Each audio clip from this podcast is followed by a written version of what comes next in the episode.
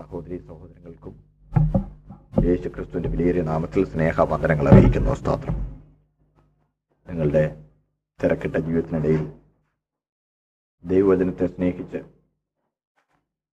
നിങ്ങൾ സമയം വേർപെട്ട് വന്നതിൽ ഞാൻ നിങ്ങളെ അഭിനന്ദിക്കുകയും നമ്മുടെ കൂടി കൂടിയൊരുവ് എല്ലാവർക്കും അനുഗ്രഹത്തിന് മുഖാന്തരമാകട്ടെ എന്ന് പ്രാർത്ഥിക്കുകയും ചെയ്യുന്നു. കർത്താവിന്റെ ശ്രേഷ്ഠദാസന്മാർ പലരും നമ്മുടെ നടുവിലുണ്ട്.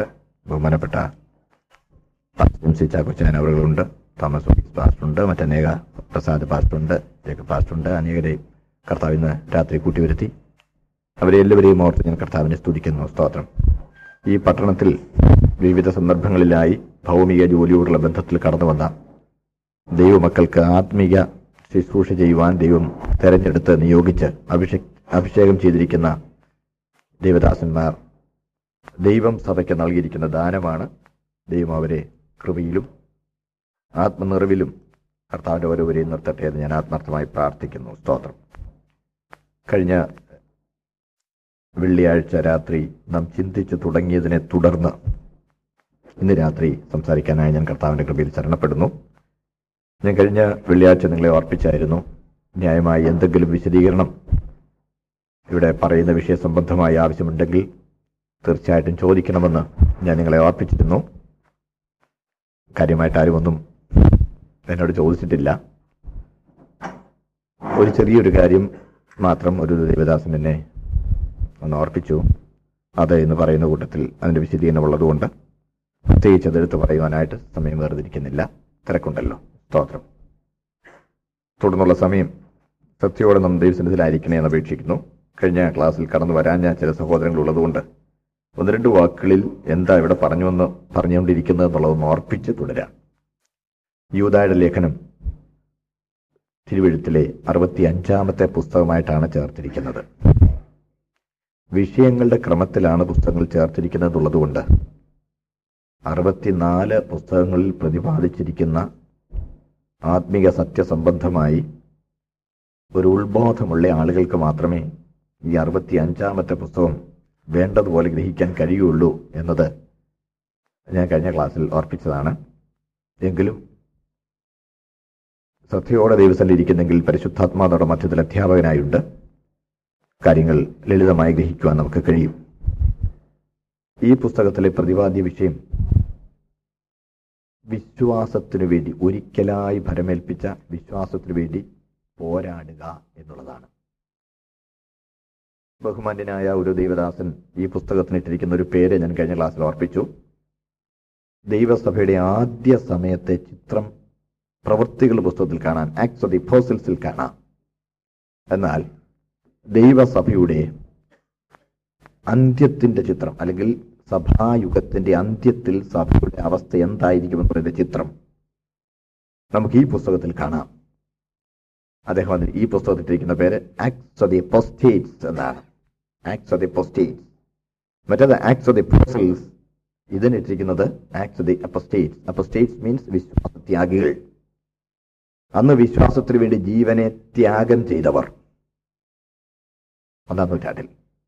സേഫാനോസ് കല്ലേർ കൊണ്ട് മരിക്കുക.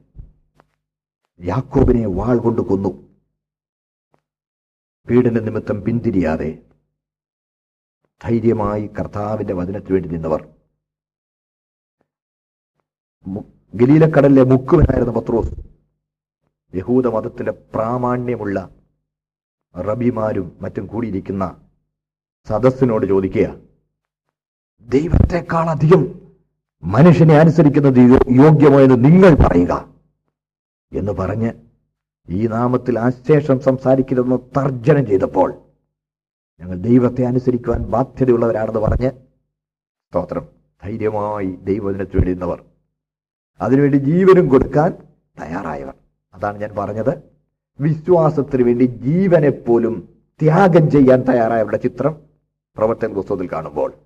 ഇവിടെ ലോക സുഖങ്ങൾക്കു വേണ്ടി ദുഷ്കാമ പ്രവർത്തികൾ അതിലേർപ്പെടാനുള്ള താല്പര്യം കൊണ്ട് വിശ്വാസത്തെ ത്യജിച്ചു കളഞ്ഞവർ സ്തോത്രം അങ്ങനെയുള്ളവരുടെ വിശ്വാസത്യാഗികളുടെ ദുഃഖകരമായ ചിത്രമാണ് യൂതായുടെ ലേഖനത്തിൽ കാണുന്നത്. ഞാൻ നിങ്ങളെ ഓർപ്പിച്ചു. സഭാ ചരിത്രത്തിന്റെ ഒടുവിൽ വലിയ ഉണർവ് ഉണ്ടാകുമെന്നല്ല.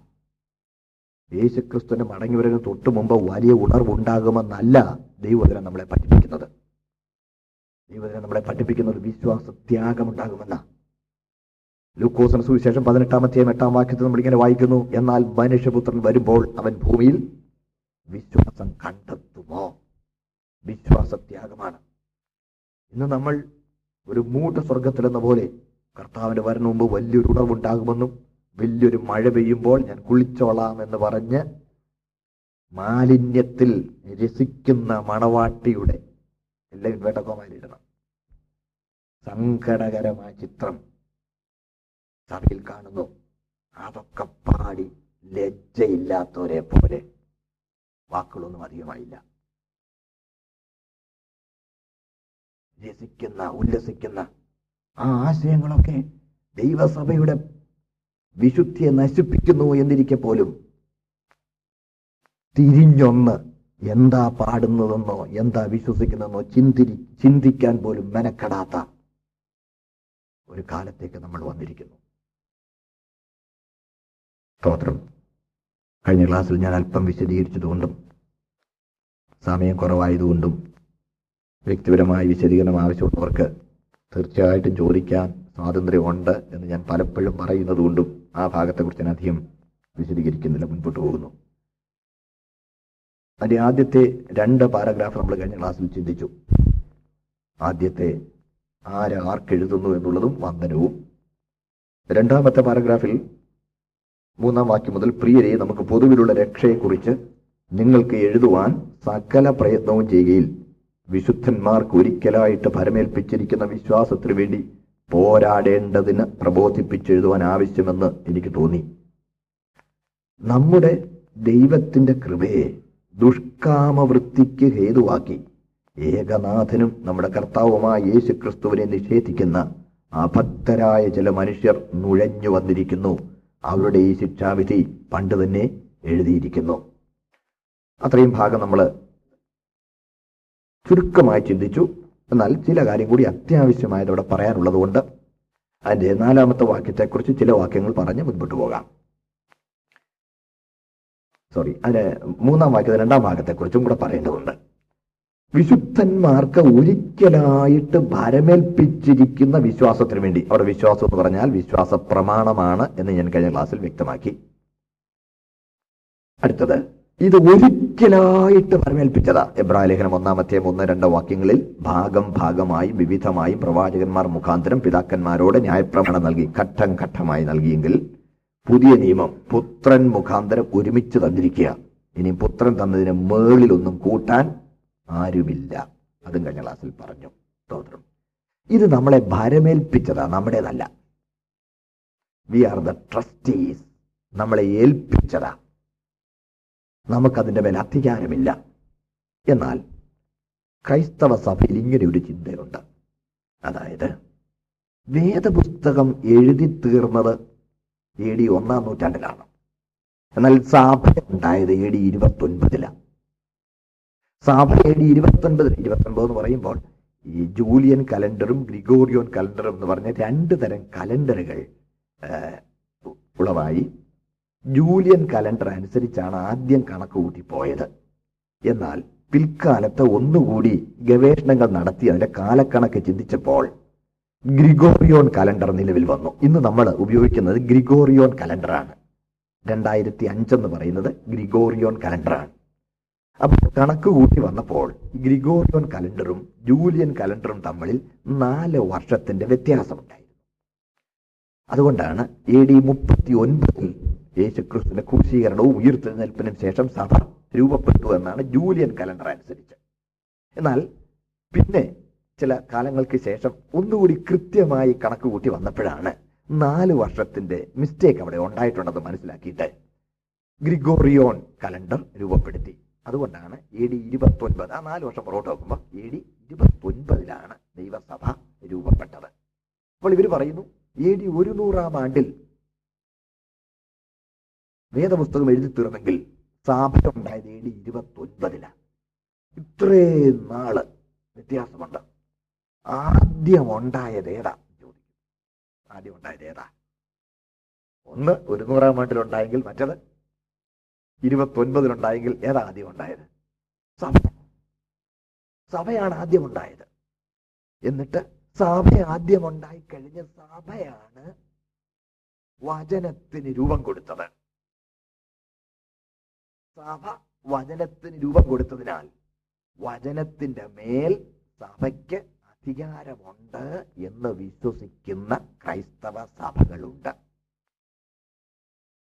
അതുകൊണ്ടാണ് അവർ പറയുന്നത് വചനത്തെക്കാൾ പാരമ്പര്യത്തിന് പ്രാധാന്യം കൊടുക്കണമെന്ന്.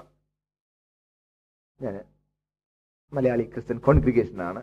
ഒരു സഭാവിഭാഗത്തോടും ഉള്ളിൽ ഒരു വിഷമവുമില്ല. എല്ലാവരെയും ഞാൻ ബഹുമാനിക്കുന്നു.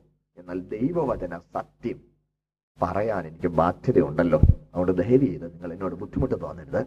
എന്തെങ്കിലും ബുദ്ധിമുട്ട് തോന്നിയെങ്കിൽ വിവരം എന്നോട് പറയണം. ഞാൻ പറഞ്ഞത് പാരമ്പര്യം സഭയേക്കാൾ പ്രധാനമാണ്. കാരണം സഭയാണ് ആദ്യം ഉണ്ടായത് സഭയാണ് വചനത്തിന് രൂപം കൊടുത്തതെന്ന് അവർ പഠിപ്പിക്കുന്നു. അത് തെറ്റാ. സഭ രൂപം കൊടുത്തതല്ല വിശ്വാസ പ്രമാണം. പിന്നെ ദൈവം ഭരമേൽപ്പിച്ചതാണ് വിശ്വാസ പ്രമാണം. നമ്മൾ ഏറ്റുവാങ്ങിയതാ. We are only the trustee നമ്മൾ ഏറ്റുവാങ്ങിയതാ. ഏറ്റുവാങ്ങിയതിന്റെ മേൽ നമുക്ക് അധികാരം ഇല്ല. ഏൽപ്പിച്ച് തന്നവൻ പറഞ്ഞതുപോലെ അനുസരിക്കാനേ പാടുള്ളൂ. സ്തോത്രം. മാത്രമല്ല മുമ്പ് ഇപ്പോൾ പരാമർശിച്ച ആ വിഷയ സംബന്ധമായി ഒരു ചെറിയ വിശദീകരണം കൂടെ പറയാം. എഴുതി തീർന്നത് ഒരു നൂറാം ആണ്ടോടുകൂടെ ആണെങ്കിലും പെന്തക്കോസ്ത് ദിവസം തന്നെ പത്രോസ്ലീഹ തന്റെ ആദ്യ പ്രസംഗത്തിൽ ദൈവസഭയ്ക്കുള്ള ഏഴ് അടിസ്ഥാന ഉപദേശങ്ങളും പ്രസംഗിച്ചു പ്രഖ്യാപിച്ചു. ഒരു നൂറാം ആണ്ടോടുകൂടെ ആണെന്നേ ഉള്ളൂ. അതുകൊണ്ട് സഭയേക്കാൾ പുരാതനം അല്ലെങ്കിൽ മുമ്പുണ്ടായിരുന്നതാണ് ഏത്? മറക്കരുത്. നിങ്ങൾ വ്യക്തിപരമായ ആരോടെങ്കിലും സുവിശേഷം പറയുമ്പോൾ ഈ കാര്യങ്ങൾ പറയുന്നവരെ പലരെയും കണ്ടത് വരാം. അപ്പോൾ നിങ്ങൾ ദയവ് ചെയ്ത് സ്നേഹത്തോടെ ഈ കാര്യങ്ങൾ ഒന്ന് മനസ്സിലാക്കി കൊടുക്കണം. നമ്മുടെ സഹോദരങ്ങളല്ലേ? തെറ്റിദ്ധരിച്ചു പോയാൽ അബദ്ധമാകുമല്ലോ. അതുകൊണ്ട് അപ്പോൾ ഞാൻ പറഞ്ഞത് മനസ്സിലായി എന്ന് വിശ്വസിക്കട്ടെ. മാത്രമല്ല പത്രോസപ്പോസ്തോലിനെ അത് അന്ന് വിളിച്ചു പറഞ്ഞെങ്കിലും യേശു ക്രിസ്തു പഠിപ്പിക്കാത്തതായി ദൈവസഭയ്ക്ക് ഒരു ഉപദേശവും ഇല്ല. അതാണ് മത്തായ ഇരുപത്തെട്ടാം അധ്യായത്തിൽ ദ ഗ്രേറ്റ് കമ്മീഷൻ. കർത്താവ് പറയുമ്പോൾ കർത്താവ് പറഞ്ഞത് എന്താണ്? ഞാൻ നിങ്ങളോട് കൽപ്പിച്ചതൊക്കെയും പ്രമാണിപ്പാൻ തക്കവണ്ണം ഉപദേശിച്ചും കൊണ്ട് സകല ജാതികളെയും ശിഷ്യരാക്കിക്കൊള്ളുക അപ്പോൾ യേശു ക്രിസ്തു കൽപ്പിച്ചത് മാത്രം നമ്മൾ നമ്മൾ പ്രമാണിച്ചാൽ മതി. We have to keep only that which Jesus Christ has commanded കർത്താവ് കൽപ്പിച്ചതേ ഉള്ളൂ സഭയ്ക്ക്. സ്തോത്രം. അപ്പോസൽമാർ പിന്നെ അത് എഴുതി തീർന്നതേ ഉള്ളൂ. അവർ പ്രസംഗിച്ചുകൊണ്ട് നടന്നു. വാമൊഴിയായിരുന്നു വരമൊഴിയായത് ഒരു നൂറാം ആണ്ടോടുകൂടിയാണ് തീർന്നതെന്നേ ഉള്ളൂ. അതുകൊണ്ട് സ്തോത്രം. സഭയ്ക്ക് വചനത്തിന്റെ മേൽ അധികാരം ഉണ്ടോ? ഇല്ല. ഇല്ല. ഭരമേറ്റതാണ്. അത് തിരുത്താനോ ദുർവ്യാഖ്യാനിക്കാനോ മാറ്റാനോ കുറയ്ക്കാനോ കൂട്ടാനോ സഭയ്ക്ക് അധികാരമില്ല. ഞാനിങ്ങനെ ഇങ്ങനെ പറയുമ്പോൾ നിങ്ങൾ ഇങ്ങനെ ഇങ്ങനെ തന്നെ ചിന്തിച്ചു. ഭൂമിയിലുള്ള സകല ക്രിസ്ത്യാനികളും കൂടി ഒരു സ്ഥലത്ത് ഒന്നിച്ചു കൂടി എന്ന് സങ്കല്പിക്കാം. വെറും സങ്കല്പം. നടക്കുകയില്ല. അല്ല ഒന്നിച്ചു കൂടി. സകല ക്രിസ്ത്യാനികളും കൂടെ ഒരുമിച്ച് കൂടി. സഭാ നേതാക്കന്മാരെല്ലാവരും കൂടി ഒരുമിച്ച് കൂടി. ഐക്യകണ്ഠേന കുറെ കാര്യങ്ങൾ പുതിയ കാര്യങ്ങൾ തീരുമാനിച്ചാലും അതിന് ഒരു വാലിഡിറ്റിയും ഇല്ല. എഴുതപ്പെട്ടതും ഭരമേൽപ്പിക്കപ്പെട്ടതുമായ ദൈവവചനമാണ് അപ്പോഴും സത്യമായി തുടരുന്നത് എന്നാണ് ഞാൻ പറഞ്ഞത്. സ്തോത്രം. സഭയ്ക്ക് അധികാരമില്ല വിധേയത്വമേ ഉള്ളൂ. സ്തോത്രം. അതാണ് ഒരിക്കലായിട്ട് ഫലമേൽപ്പിച്ചത്. അതിനുവേണ്ടി നമ്മൾ പോരാടിക്കൊള്ളണം. എന്താണെന്നറിയാമോ കാരണം പോരാടേണ്ടത്? പ്രമാണം തെറ്റിയാൽ പിന്നെ പിന്നെ ഒരു രക്ഷയുമില്ല. ഗൈഡ് മാപ്പ് തെറ്റിയാൽ പിന്നെ ലക്ഷ്യസ്ഥാനത്ത് എത്താൻ കഴിയുമോ? A traveller who follows a wrong guide map can never reach the destination ശരിയല്ലേ? ഒരു യാത്രക്കാരൻ തെറ്റായ ഗൈഡ് മാപ്പാണ് അനുഗമിക്കുന്നതെങ്കിൽ ഒരിക്കലും അവൻ ലക്ഷ്യസ്ഥാനത്തെത്തുകയില്ല. അതുകൊണ്ട് പ്രമാണം തെറ്റിക്കാതെ നമ്മൾ സൂക്ഷിച്ചു കൊള്ളണം. സ്തോത്രം. പ്രിയപ്പെട്ട നമ്മുടെ ഇടയിൽ ഇന്ന് വചനത്തെ രണ്ടാം സ്ഥാനത്തേക്ക് തള്ളുന്ന അപകടകരമായ പ്രവണത. നാം അതിനെതിരെ ഉണരണം. പ്രത്യേകിച്ച് സഭാ നേതൃത്വം അതിനെതിരെ ഉണരണം. വചനം തെറ്റിക്കാൻ പാടില്ല. അതിനുവേണ്ടി എന്ത് ചെയ്തോണമെന്ന് അവിടെ പറഞ്ഞേക്കുന്നത്? പോരാടിക്കോണം. പോരാടിക്കൊള്ളണം. സ്തോത്രം. ആട്ടെ മുമ്പോട്ട് പോകുന്നു. നമ്മുടെ ദൈവത്തിന്റെ കൃപയെ എന്താ ഇവർ ചെയ്യുന്നത് നോക്കി നമ്മുടെ ദൈവത്തിന്റെ കൃപയെ ദുഷ്കാമവൃത്തിക്ക് ഹേതുവാക്കി. ഏകനാഥനും നമ്മുടെ കർത്താവുമായ യേശു ക്രിസ്തുവിനെ നിഷേധിക്കുന്ന അഭക്തരായ ചില മനുഷ്യർ നുഴഞ്ഞു വന്നിരിക്കുന്നു. അവരുടെ ഈ ശിക്ഷാവിധി പണ്ട് തന്നെ എഴുതിയിരിക്കുന്നു. നുഴഞ്ഞാ കയറുന്നത് കർത്താവ് തന്നെ പറഞ്ഞല്ലോ വാതിലിലൂടെ അല്ലാതെ വേറെ വഴിയായി കയറുന്നവൻ കള്ളനും കവർച്ചക്കാരനുമാകുന്നു. വാതിലിലൂടെ കയറുന്നവനാണ് ഇടയൻ. സ്തോത്രം. ഞാൻ വാതിലാകുന്നു എന്നിലൂടെ കയറുന്നവൻ രക്ഷ പ്രാപിക്കും. സ്തോത്രം. അവൻ അകത്തു വരികയും പുറത്തു പോവുകയും മേച്ചൽ കണ്ടെത്തുകയും. അവൻ സ്വാതന്ത്ര്യമുണ്ട്. കയറുകയും വരികയും സ്തോത്രം. അകത്ത് വരികയും പുറത്തു പോവുകയും മേച്ചൽ കണ്ടെത്തുകയും ചെയ്യുന്ന സ്തോത്രം.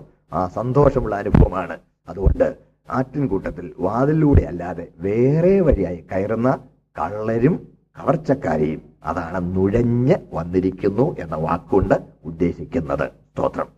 ആട്ടെ മുമ്പോട്ട് പോട്ടെ. ഏകനാഥനാണ് കർത്താവ്. അത് മറക്കല്ല. യേശു ക്രിസ്തുവിന് നമ്മുടെ ജീവിതത്തിൽ ഏറ്റവും പ്രധാന സ്ഥാനം കൊടുത്താൽ പോരാ. കേൾക്കണേ? യേശു ക്രിസ്തുവിന് നമ്മുടെ ജീവിതത്തിൽ ഏറ്റവും പ്രധാന സ്ഥാനം കൊടുത്താൽ പോരാ. സ്തോത്രം സർവാധിപത്യം കൊടുക്കണം. ഏകാധിപത്യം കൊടുക്കണം. സ്തോത്രം അതാണ് ലൂക്കോസ് സുവിശേഷം പതിനാലാം അധ്യായം ഇരുപത്തിയഞ്ച് മുതലുള്ള വാക്യം വായിക്കുമ്പോൾ ഏറിയ പുരുഷാരം യേശുവിനെ അനുഗമിക്കുമ്പോൾ യേശു തിരിഞ്ഞവരോട് ഒരുവനെന്റെ പിന്നാലെ വരികയും അപ്പനെയും അമ്മയെയും സഹോദരനെയും സഹോദരിയെയും ഭാര്യയെയും മക്കളെയും സ്വന്ത ജീവനെയും കൂടെ പകയ്ക്കാതിരിക്കുകയും ചെയ്യുന്നവന് എന്റെ ശിഷ്യനായിരിക്കാൻ കണ്ടോ? ജീവനേക്കാളേറെ കർത്താവിനെ സ്നേഹിക്കണം. Our God is a jealous God. ദൈവം തീഷ്ണതയുള്ള ദൈവം എന്നാണ് മലയാളം തർജമ. പക്ഷെ ആ ജലസ് എന്ന് പറയുന്നത് സ്തോത്രം. ഞാൻ കുറച്ച് വരുമ്പോൾ നമുക്ക് അതിനെക്കുറിച്ച് കൂടുതൽ വിശദീകരിക്കാം. ജലസ് എന്ന് പറയുന്നത് ഈ എലിസബത്തൻ ഇംഗ്ലീഷിൽ അതായത് കിങ് ജെയിംസ് വേർഷന്റെ അത് കറക്റ്റ് തർജമയാണ്. ആ ആ വാക്ക്. അതിൽ ആ വാക്കിന്റെ അർത്ഥം പറയാം. ഈ ദാമ്പത്യ ജീവിതത്തിലെ ഭാര്യാഭർത്തൃ ബന്ധത്തിലെ സംശയം അതിന് പറയുന്ന വാക്കാണ് ജലസ് എന്ന് പറയുന്നത്.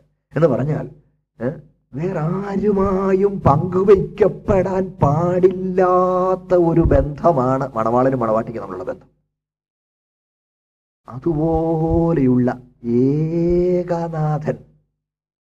ഏകനാഥൻ. സ്തോത്രം. ഞാൻ എന്നെ പോലുമല്ല സേവിക്കുന്നത്. ഞാൻ എന്റെ കർത്താവിനെയാണ് സേവിക്കുന്നത്. ഹല്ലേലൂയ. ആ ആശയമാണ് ഏകനാഥൻ എന്നുള്ളതിൽ ഉൾപ്പെട്ടിരിക്കുന്നത് നമ്മൾ മറന്നു പോകരുതേ സ്തോത്രം. സഹോദരങ്ങളെ ഞാൻ കഴിഞ്ഞ ക്ലാസ്സിൽ നിങ്ങളെ ഓർപ്പിച്ചല്ലോ എനിക്കു വേണ്ടി ദൈവമെന്നല്ല ദൈവത്തിനു വേണ്ടി ഞാൻ എന്താണ്?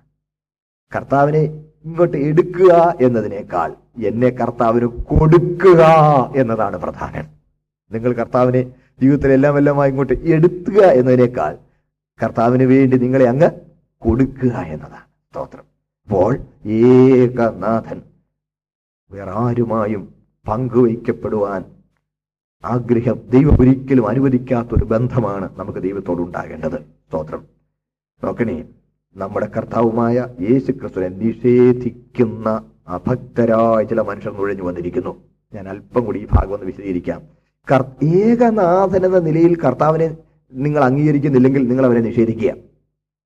ഇങ്ങനെ പറയാറുണ്ടല്ലോ you take it or leave it no scope alteration എന്ന് പറയാറുണ്ടല്ലോ. ഇപ്പൊ ഒരു ടേംസ് ആൻഡ് കണ്ടീഷൻസ് പറയുമ്പോൾ take it or leave it no scope of alteration no negotiation ഇതിനെക്കുറിച്ച് രണ്ടാമത് ഒരു ഒരു ചോദ്യമില്ല. Take it or leave it എന്ന് പറയുന്നത് പോലെ ഒന്നുകിൽ കർത്താവ് നിങ്ങൾക്ക് ഏകനാഥനാണ് അല്ലെങ്കിൽ നിങ്ങൾ അവനെ ഉപേക്ഷിച്ചു നിഷേധിച്ചു. മനസ്സിലായെന്ന് വിശ്വസിക്കട്ടെ? സ്തോത്രം. ഞാനീ പറയുന്നത് വേദോസ്തവത്തിലെ സത്യമായ അർത്ഥമാ. സത്യമായ അർത്ഥമാണ് പ്രിയപ്പെട്ടവരെ ഇച്ചിരി മുമ്പേ ഞാൻ പറഞ്ഞ പറഞ്ഞ വേദപുസ്തകത്തിൽ മണവാളനും മണവാട്ടിയും എന്നുള്ള ബന്ധം വളരെ വളരെ പ്രോമിനന്റ് ആയി വളരെ പ്രധാനപ്പെട്ടതായി ഉപയോഗിച്ചിട്ടുണ്ടെന്നുള്ളത് നമുക്കറിയാം. മണവാളനും മണവാട്ടിയും. എന്ന് ഓർത്ത് നോക്കിയാൽ മണവാളനും മണവാട്ടിയും തമ്മിലുള്ള ബന്ധത്തിൽ ഏകം എന്ന് പറയുന്നത് എത്ര എക്സ്ക്ലൂസിവിറ്റി എന്ന് പറയുന്നത് എത്ര പ്രധാനമാണെന്ന് ഓർത്ത് നോക്കി സ്തോത്രം. വെറും ഒരു സങ്കല്പം പറയാം. വെറും ഒരു സങ്കല്പം. ഈ പറയുന്ന ആശയം എന്താണെന്ന് കിട്ടാൻ വേണ്ടി. അതായത് ഒരു middle class upper middle class ഫാമിലിയിൽപ്പെട്ട രണ്ട് കുടുംബങ്ങൾ. ഒരു മോനും ഒരു മോളും രണ്ട് കുടുംബത്തിലുണ്ട്. അവർക്ക് വേണ്ടി കല്യാണം ആലോചിച്ചു. കല്യാണമൊക്കെ ഏതാണ്ട് ഫോർമലായി നിശ്ചയിക്കുന്നതിന്റെ വക്കിൽ ഒക്കെ എത്തി അല്ലെങ്കിൽ നിശ്ചയിച്ചു എന്ന് സങ്കല്പിക്കുക. അങ്ങനെ ഇരിക്കുമ്പോൾ ഒരു ദിവസം പെൺകുട്ടിയുടെ വീട്ടിൽ നിന്ന് ആൺകുട്ടിയുടെ വീട്ടിലേക്ക് ഒന്ന് വിളിച്ചു. ദേ മോനെ സൗകര്യമുള്ള ഒരു ദിവസം ഇവിടെ വരെ ഒന്ന് വന്നാൽ കൊള്ളാമെന്നുണ്ട്. മോക്ക് എന്തോ ഒരു കാര്യം മോനോട് പറയാനുണ്ട്. ശരി. അങ്ങനെ നിശ്ചിത ദിവസം ഏതൊരു ദിവസം നിശ്ചയിച്ച് പ്രതിശ്രുത മണവാളൻ മണവാട്ടിയുടെ വീട്ടിൽ ചെന്നു. വന്നു. വലിയ കാര്യമായി സ്വീകരിച്ചു സൽക്കരിച്ചു സൽക്കാരങ്ങളൊക്കെ കഴിഞ്ഞ്. നിങ്ങൾ നിങ്ങളെന്താ വർത്താനം പറഞ്ഞു എന്ന് പറഞ്ഞ് അവർക്ക് സ്വാതന്ത്ര്യമായി സംസാരിക്കാൻ സാവകാശം കൊടുത്തു. അവരിങ്ങനെ കുറെ കാര്യം ലോകകാര്യങ്ങളൊക്കെ കുറെ നേരം പറഞ്ഞു. കുറെ നേരം പറഞ്ഞുകൊണ്ട് ഇത് കഴിഞ്ഞിച്ച് ഒടുക്കൽ മണവാളം ചോദിച്ചു കുറച്ച് കഴിഞ്ഞപ്പോൾ ചോദിച്ചു ഏ എന്തോ ഒരു പ്രത്യേക കാര്യം പറയാനുണ്ടെന്ന് പറഞ്ഞാണല്ലോ എന്നെ വിളിച്ചത്. അതെന്താ? ഉടനെ ആ കുട്ടി പറഞ്ഞു എന്ന് സങ്കല്പിക്കുക അതെ ഐ കൺസിഡർ ദിസ് ഇത് ഈ കല്യാണം എനിക്ക് വലിയ പദവിയായും വലിയ സന്തോഷമായിട്ട് ഞാൻ കണക്ക് കൂട്ടുന്നു. എനിക്ക് നിങ്ങളോട് വളരെ സ്നേഹമാണ്. വളരെ കാര്യമാണ്. ഒരു ചെറിയൊരു കാര്യം. നിങ്ങൾ അനുവദിക്കണം എന്ന് എനിക്കൊരു താല്പര്യമുണ്ട്. എന്താ പറഞ്ഞാട്ടെ? ആണ്ടിൽ മുന്നൂറ്ററുപത്തഞ്ചേകാൽ ദിവസമുണ്ടല്ലോ. അതേ ഉണ്ട്.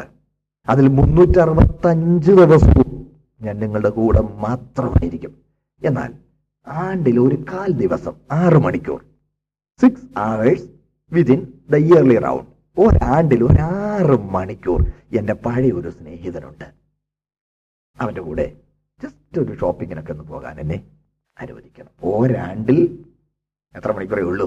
വെറും ഒരു ആറ് മണിക്കൂർ ഇൻ ബ്രോഡ് ഡേ ലൈറ്റ് ഞാൻ പത്ത് മണി മുതൽ അടുത്ത ഒരു ആറ് മണിക്കൂർ. നോക്കണേ നാല് മണിക്ക് വരെയുള്ള സമയം. ഒരാണ്ടിൽ ഒരാറ് മണിക്കൂറിനെ അനുവദിക്കണം എന്ന് പറഞ്ഞാൽ നിങ്ങളാണ് ആ മണവാളനെങ്കിൽ എന്ത് പറയും? ഞാനാണ് ആ മണവാളനെങ്കിൽ ഇങ്ങനെ പറയും. എന്റെ പൊന്നു കുഞ്ഞൊരു ഉപകാരം ചെയ്യുക. ബാക്കി മുന്നൂറ്ററുപത്തഞ്ച് ദിവസം കൂടെ അങ്ങോട്ടങ്ങ് ലീവ് മീ അലോൺ മനസ്സിലായില്ലേ? പറയത്തില്ലേ? തീർച്ചയായിട്ടും പറയും. അതിന്റെ അർത്ഥം എന്താ? നിങ്ങൾ നിങ്ങളുടെ മണവാളനെ അല്ലെങ്കിൽ നിങ്ങളുടെ മണവാട്ടിയെ ഒരു മണിക്കൂർ പോലും നിങ്ങളോടുള്ള ആ പറ്റുമാനത്തിൽ നിന്ന് മാറി നിൽക്കാൻ അനുവദിക്കയില്ലെങ്കിൽ യു ഗെറ്റ് മീ സ്തോത്രം. കർത്താവിന് എന്താ കുറവുണ്ടോ? അതാണ് ഏകനാഥൻ അല്ലെങ്കിൽ നിങ്ങൾ അവനെ നിഷേധിക്കുക. ഈ പെൺകുട്ടി മുന്നൂറ്റി അറുപത്തഞ്ച് ദിവസം ഇവന്റെ കൂടെ ഉണ്ടായിരുന്നു എന്നുള്ളതല്ല പ്രധാനം. ആറ് ദിവസം വിട്ടുപോയോ എന്നുള്ളതാണ് പ്രധാനം. ആറ് മണിക്കൂർ സോറി ആറ് മണിക്കൂർ വിട്ടുപോയോ എന്നുള്ളതാണ് പ്രധാനം. സത്യമാണ് ഞാൻ ഈ പറയുന്നത്. ഒരിക്കലും കർത്താവിന് കർത്താവിന് തുല്യമായി ഭാര്യയോ ഭർത്താവോ പോലും ജീവിതത്തിൽ ഉണ്ടാകാൻ പാടില്ല. ഞാൻ ഓർക്കുന്നു ഞങ്ങൾ വടക്കേ ഡൽഹി താമസിച്ച് കർത്താവിന്റെ വില ചെയ്യുന്ന കാലം ഒരിക്കൽ ഭർത്താവ് അവിടെ മിലിറ്ററിയിലെ ഒരു നല്ലൊരു പൊസിഷനിലുണ്ട് ഭാര്യ നാട്ടിൽ ടീച്ചറാണ് കുഞ്ഞുങ്ങളൊക്കെ നാട്ടിൽ പഠിക്കുന്നു. നാട്ടിൽ അവധി കിട്ടുന്ന രണ്ട് മാസം ആന്റി വടക്ക് വരും. താമസിക്കും. രണ്ട് മാസം വേറെ രണ്ട് മാസം അദ്ദേഹം അവധി എടുത്ത് നാട്ടിലും പോകും. പിന്നെ ഇങ്ങനെ പോയി നാട്ടിലല്ലേ. ഒരിക്കൽ ആന്റി വന്നപ്പോൾ വളരെ വളരെയധികം സാക്ഷ്യം പറഞ്ഞപ്പോൾ ഇങ്ങനെ പറഞ്ഞു. എന്റെ ഭർത്താവിനേക്കാൾ നല്ല ഒരു കർത്താവ് എന്റെ കൂടെ ഉണ്ടായിരുന്നത് കൊണ്ട് എന്തോ പ്രയാസങ്ങളൊക്കെ അവർക്കുണ്ടായിട്ടും അതിൽ നിന്ന് അതിൽ നിന്ന് വീഴ്ച വരാൻ സമ്മതി ദൈവം ഇടയാക്കിയില്ല എന്ന് പറഞ്ഞു. ആ ഭർത്താവിന് അത്രയും വലിയൊരു ആത്മീയ വീക്ഷണമൊന്നുമുള്ള ആളല്ല. പിന്നെ ഞങ്ങൾ കേട്ടു ആൾ വലിയ മൂക്കിട്ടിറങ്ങിപ്പോയി. എന്നെ കുറച്ചില്ലേ എന്ന്. മനസ്സിലായോ? ആ ആന്റി രാ- പിന്നെ ഞങ്ങളെ വിളിച്ചു. ഞങ്ങൾ ഞാനും ഞങ്ങളുടെ സഭയിലെ പാസ്റ്റും കൂടെ ഞങ്ങൾ അവിടെ ചെന്നു. അവിടെ ചെന്ന് കാര്യങ്ങൾ സംസാരിക്കേണ്ടി വന്നു കാര്യം അദ്ദേഹം ഭയങ്കരമായിട്ട് കോപിച്ചിരിക്കുക എന്നെ നിങ്ങൾ നീ പരസ്യമായി സഭയുടെ മുമ്പാകെ എന്നെ എന്തു ചെയ്തു? കുറച്ചു കുറച്ചു കുറച്ചു കളഞ്ഞു. മനസ്സിലായില്ലേ? സ്തോത്രം. പ്രിയപ്പെട്ടവരെ ഞങ്ങൾ പറഞ്ഞു ആന്റി പറഞ്ഞത് സത്യമാ അച്ചായന് ആന്റിയുടെ ജീവിതത്തിൽ രണ്ടാം സ്ഥാനമേ ഉള്ളൂ. അതാണ് ഏകനാഥൻ. ഏകനാഥൻ അല്ലെങ്കിൽ നിഷേധിക്കുക. കർത്താവിന് നമ്മുടെ ജീവിതത്തിൽ വലിയ കസരയൊന്നും വേണ്ട. തൊണ്ണൂറ്റി ഒൻപത് ദശാംശം ഒൻപത് ശതമാനം സ്നേഹം പോരാ. ലോയൽറ്റി പോരാ. നൂറ് ശതമാനം. എന്റെ സഹോദരങ്ങളെ ഞാൻ ഈ പറഞ്ഞത് സത്യമാണ്. ഉൾക്കൊള്ളാൻ ഒരു ബുദ്ധിമുട്ട് തോന്നുന്നുണ്ടോ? ഒന്നാം നൂറ്റാണ്ടിൽ ഭക്തന്മാർ ജീവനേക്കാൾ കർത്താവിനെ സ്നേഹിച്ചാണ് രക്തസാക്ഷികളായത്. നമ്മൾ കർത്താവിനുള്ളവരാണ്. നമ്മുടെ ദൈവത്തിന്റെ കൃപയെ ദുഷ്കാമവൃത്തിക്ക് ഹേതുവാക്കി ഏകനാഥനും നമ്മുടെ കർത്താവുമായ യേശു ക്രിസ്തുവിനെ നിഷേധിക്കുന്ന അപ്തരായ ചില മനുഷ്യർ നുഴഞ്ഞ് വന്നിരിക്കും അവരുടെ ശിക്ഷാവിധി ശിക്ഷാവിധി പണ്ട് തന്നെ എഴുതിയിരിക്കുന്നു സ്തോത്രം. ഇതെന്തുകൊണ്ടാ? ദൈവകൃപയെ ദുഷ്കാമവൃത്തിക്ക് ഹേതുവാക്കുക. ഞാൻ കഴിഞ്ഞ ക്ലാസ്സിൽ സൂചിപ്പിച്ചു. അതായത് ജ്ഞാനമതക്കാർ എന്ന് പറയുന്ന നസ്റ്റിക്സ് അവർ രണ്ടാം നൂറ്റാണ്ടിലാണ് കൂടുതൽ ശക്തി പ്രാപിച്ചതെങ്കിലും ആരംഭം മുതലേ അവരുടെ സാന്നിധ്യം ക്രൈസ്തവ സഭയിൽ പോലും അവരെ ചെലുത്തിയിരുന്നു. അവരുടെ സ്വാധീനം ചെലുത്തിയിരുന്നു. അവർ ചെയ്യുന്നത് ശരീരം കൊണ്ട് ചെയ്യുന്നതൊന്നും വലിയ കുഴപ്പമല്ല. അകത്തെ കാര്യമേ ഉള്ളൂ പ്രധാനം. അതായിരുന്നു അവരുടെ വാദം. ഫ്ലഷ് ഈസ് ഫ്രെയിൽ അവർ പറയുന്ന വാക്കായിരുന്നു. ഫ്ലഷ് ഈസ് ഫ്രെയിൽ ജഡമോ ബലഹീനം. ജഡം എന്താ? ബലഹീനമാണ്. അതുകൊണ്ട് ജഡത്തിൽ ശരീരത്തിൽ ചെയ്യുന്നതൊന്നും ആത്മാവിനെ ബാധിക്കയില്ല എന്ന ഒരു പഠിപ്പീര് സഭയ്ക്കകത്ത് കടന്ന് സഭയിൽ ചില ആളുകളെ അവർ സ്വാധീനിച്ചിട്ട് സ്തോത്രം. അശുദ്ധിയിലേക്ക് മാറിപ്പോയി. തിന്മയിലേക്ക് മാറിപ്പോയി. അശുദ്ധി സഭയ്ക്കകത്ത് കടന്നുകൂടി. ദുഷ്കാമവൃത്തി ദുഷിച്ച കാമത്തിന്റെ തെറ്റായ അഴുക്കായ താല്പര്യത്തിന്റെ നിവൃത്തിക്കായി ദുഷിച്ച തെറ്റായ കാമം എന്ന് പറഞ്ഞാൽ ആഗ്രഹം. ദുഷിച്ച താല്പര്യങ്ങളുടെ നിവൃത്തിക്കായി അവർ ദൈവകൃപയെ തെറ്റിദ്ധരിച്ചു. സ്തോത്രം. ദൈവത്തിന്റെ കൃപയാ. അവർ പറയുന്നത് എന്താണെന്നറിയാമോ? ദൈവം കാരണയുള്ളവനാ കൃപയാലാണ് ഞാൻ രക്ഷപ്പെട്ടിരിക്കുന്നതെങ്കിൽ. സ്തോത്രം. ഞാൻ ചെയ്ത ഒരു കൊച്ചു കാര്യം കൊണ്ടൊന്നും ഞാൻ എന്നെ തള്ളിക്കളകയില്ല നാട്ടിൽ ഇങ്ങനെ ഒരു പറച്ചിലില്ലേ? ഒന്ന് തുമ്മിയ പറഞ്ഞു പോകുന്ന മൂക്കൊന്നുമല്ല ഈ രക്ഷ എന്ന്. കേട്ടിട്ടില്ലേ? അതാണ് അവരുടെ ഇടയിൽ പ്രചരിച്ച ഒരാശയം ഇന്നും ഈ ആശയം ക്രൈസ്തവ സഭയിലുണ്ട് എന്നുള്ളത് സങ്കടകരമായ ഒരു കാര്യമാണ്. ഇന്നും ഈ ആശയം സഭയിൽ പ്രചരിക്കുന്നുണ്ട്. നമ്മൾ ഒരിക്കലും അതിന്റെ പിന്നാലെ പോകാൻ പാടില്ല. ഇവിടെ അല്പം വിശദീകരണം തരാം. താഴോട്ട് വായിക്കുമ്പോൾ ഇതാണ് നമ്മൾ കാണുന്നത്. താഴോട്ടുള്ള കുറച്ച് ഭാഗം കൂടെ ഒന്ന് വായിച്ചിട്ട് ഇതൊന്നുകൂടി ഞാനൊന്ന് വിശദീകരിക്കാം. നിങ്ങളോ സകലവും ഒരിക്കൽ അറിഞ്ഞുവെങ്കിലും നിങ്ങളെ ഓർപ്പിപ്പാൻ ഞാൻ ഇച്ഛിക്കുന്നത് എന്തെന്നാൽ കർത്താവ് ജനത്തെ മിശ്രീബിൽ നിന്ന് രക്ഷിച്ചിട്ടും വിശ്വസിക്കാത്തവരെ പിന്നത്തേതിൽ നശിപ്പിച്ചു. തങ്ങളുടെ വായിച്ച കാത്തുകൊള്ളാതെ സ്വന്തം വാസസ്ഥലം വിട്ടുപോയ ദൂതന്മാരെ മഹാദിവസത്തിന്റെ വിധിക്കായി എന്നേക്കുള്ള ചങ്ങലയിട്ട് അന്ധകാരത്തിന് കീഴിൽ സൂക്ഷിച്ചിരിക്കുന്നു. അതുപോലെ സോതോമും ഗോമോറയും ചുറ്റുമുള്ള പട്ടണങ്ങളും അവർക്ക് സമമായ ദുർനടപ്പ് ആചരിച്ച് അന്യജടം മോഹിച്ചു നടന്നതിനാൽ നിത്യാഗ്നിയുടെ ശിക്ഷാവിധി സഹിച്ചുകൊണ്ട് ദൃഷ്ടാന്തമായി കിടക്കുന്നു. അങ്ങനെ തന്നെ ഇവരും വെളി പറഞ്ഞവര്. ഇവരും സ്വപ്നാവസ്ഥയിലായ ജഡത്തെ മലിനമാക്കുകയും കർത്തൃത്വത്തെ തുച്ഛീകരിക്കുകയും മഹിമകളെ ദുഷിക്കുകയും ചെയ്യുന്നു. സ്തോത്രം. പ്രിയപ്പെട്ടവരെ അപ്പോൾ ഇവിടെ നമ്മൾ കാണുന്നത് ഒരിക്കൽ രക്ഷിക്കപ്പെട്ടവർ ഒരിക്കൽ കർത്താവിനോട് പറ്റിരുന്നവർ പിൽക്കാലത്ത് തള്ളപ്പെടുന്ന ദുഃഖകരമായ ചിത്രമാണ് നമ്മളിവിടെ കാണുന്നത്. ഒരിക്കൽ വിശ്വസ്തരായി നിന്നവർ പിൽക്കാലത്ത് എന്ത് ചെയ്യുന്നു? തള്ളപ്പെടുന്നു. ഏകനാഥൻ എന്ന നിലയിൽ നിന്ന് കർത്താവിനെ തള്ളിവരൊക്കെ തള്ളപ്പെട്ടു പോകും കാര്യം എന്താ ദുഷിച്ച കാമത്തിന്റെ നിവൃത്തിക്കായി അവർ ദൈവകൃപയെ തെറ്റിദ്ധരിച്ചു. ദൈവകൃപയെ വൃഥാവാക്കി. നോക്കണേ ദൈവത്തിന്റെ കൃപയെ അവർ അവർ അവർ അവർ അവർ തെറ്റിദ്ധരിച്ചു. നമ്മുടെ ദൈവത്തിന് കൃപയെ ദുഷ്കാമവൃത്തിക്ക് ഹേതുവാക്കി. ഏകനാഥനും കർത്താവുമായ യേശുക്രിസ്തു നിഷേധിച്ചു കളഞ്ഞു. നോക്കണേ തെറ്റിദ്ധരിച്ചു. ദൈവം കൃപയുള്ളവനാണ്. ദൈവം സ്നേഹമുള്ളവനാണ്. എന്നോട് തന്നെ ആളുകൾ പറഞ്ഞിട്ടുണ്ട്. നിങ്ങൾ നിങ്ങൾക്ക് അറിയാമായിരിക്കും. നരകത്തിലും മറ്റും ഈ പാവപ്പെട്ട മനുഷ്യനെ നിത്യമായി തള്ളിക്കളയാനും മാത്രം ദൈവം എത്ര അത്ര ക്രൂരനാണോ? നരകം ഭയങ്കര കേട്ടോ ആ ഭീകരമായ അവസ്ഥയ്ക്ക് വേണ്ടി തള്ളിക്കളയാനും മാത്രം ദൈവം അത്ര ക്രൂരനാണോ എന്ന് ചോദിക്കുന്നവരെ കണ്ടിട്ടുണ്ട്. അതെ ദൈവം ക്രൂരനല്ല ദൈവം നീതിമാന. അപ്പോൾ നോക്കുക ഇവിടെ പറഞ്ഞിരിക്കുന്ന ഈ സാദൃശ്യങ്ങളിൽ നിന്ന് തന്നെ ഒരിക്കൽ ദൈവകൃപയിൽ വന്ന ആളുകൾ പിൽക്കാലത്ത് ദൈവകൃപയെ തെറ്റിദ്ധരിച്ച് അവർ തിന്മയിലേക്ക് തിരിഞ്ഞുപോയ ദുഃഖകരമായ ചിത്രമാണ്. നേ ഒന്നുകൂടി നമുക്ക് മനസ്സിലാകുന്ന പോലെ ലളിതമാക്കി പറഞ്ഞാൽ രക്ഷ നഷ്ടപ്പെടുമോ എന്ന് പറയുന്ന ഒരു കൂട്ടം.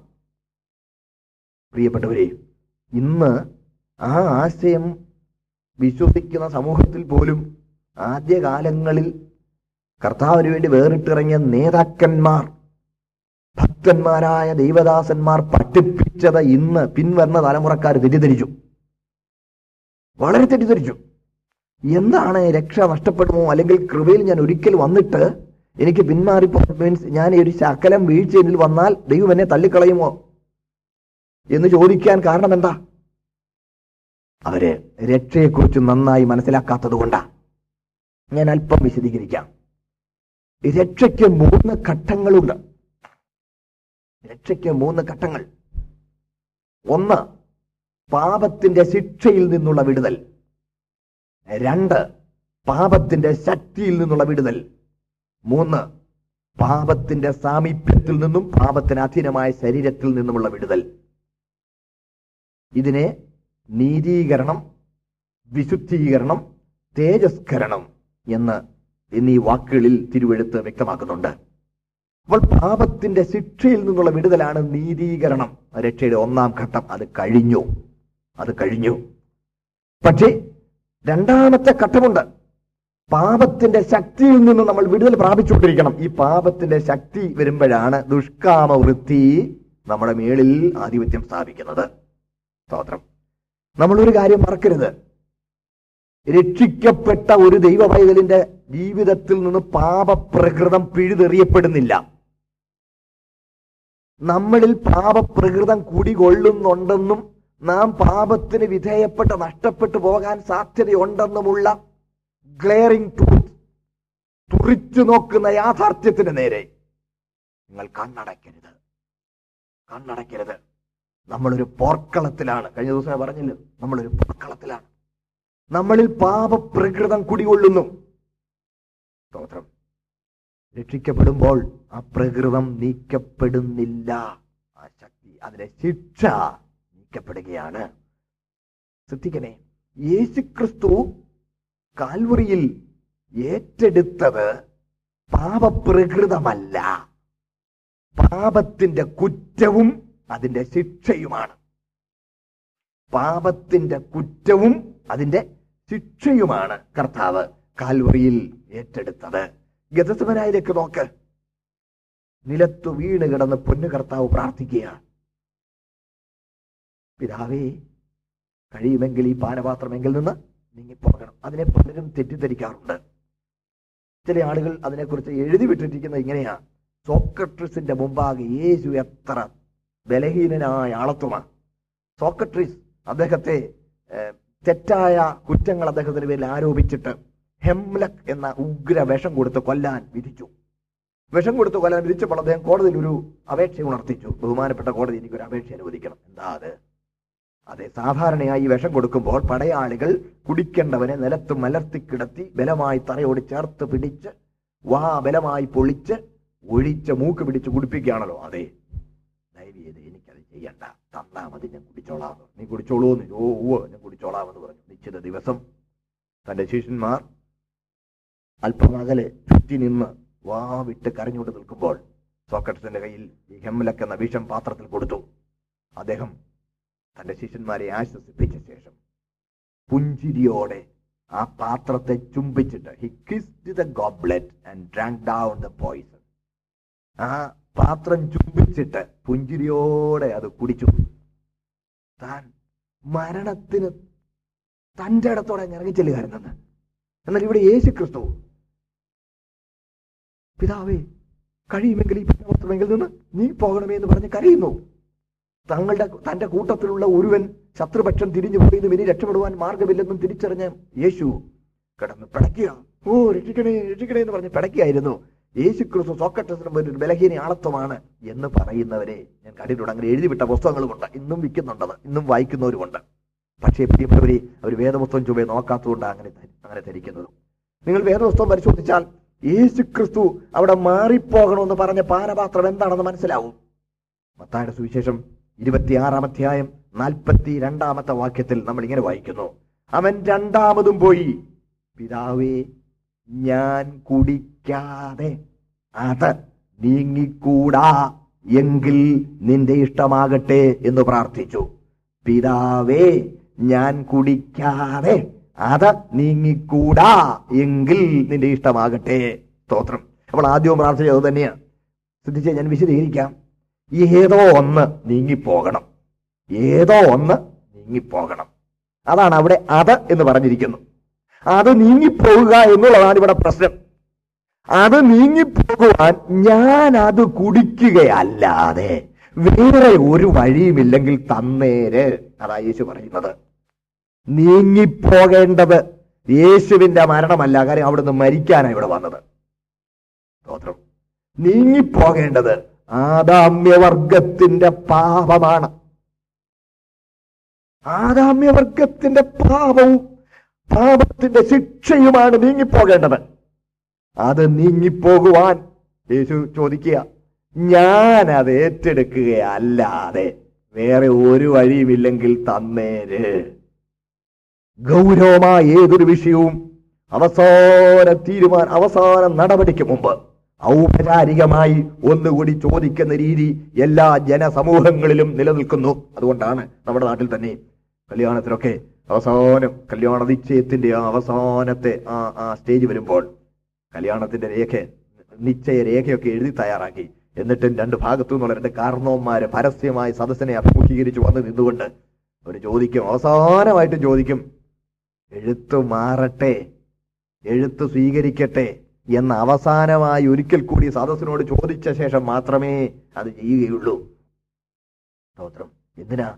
ഔപചാരികമായി അതവിടെ ഉറപ്പിക്കപ്പെടുക ഇതുപോലെ അവസാനമായി യുഗങ്ങളൂടെ നീണ്ടു നിന്ന ഒരുക്കത്തിന് പിന്നിൽ ആ ദൗത്യത്തിന്റെ പ്രധാന ഭാഗത്ത് യേശു വന്നിരിക്കുമ്പോൾ സ്തോത്രം.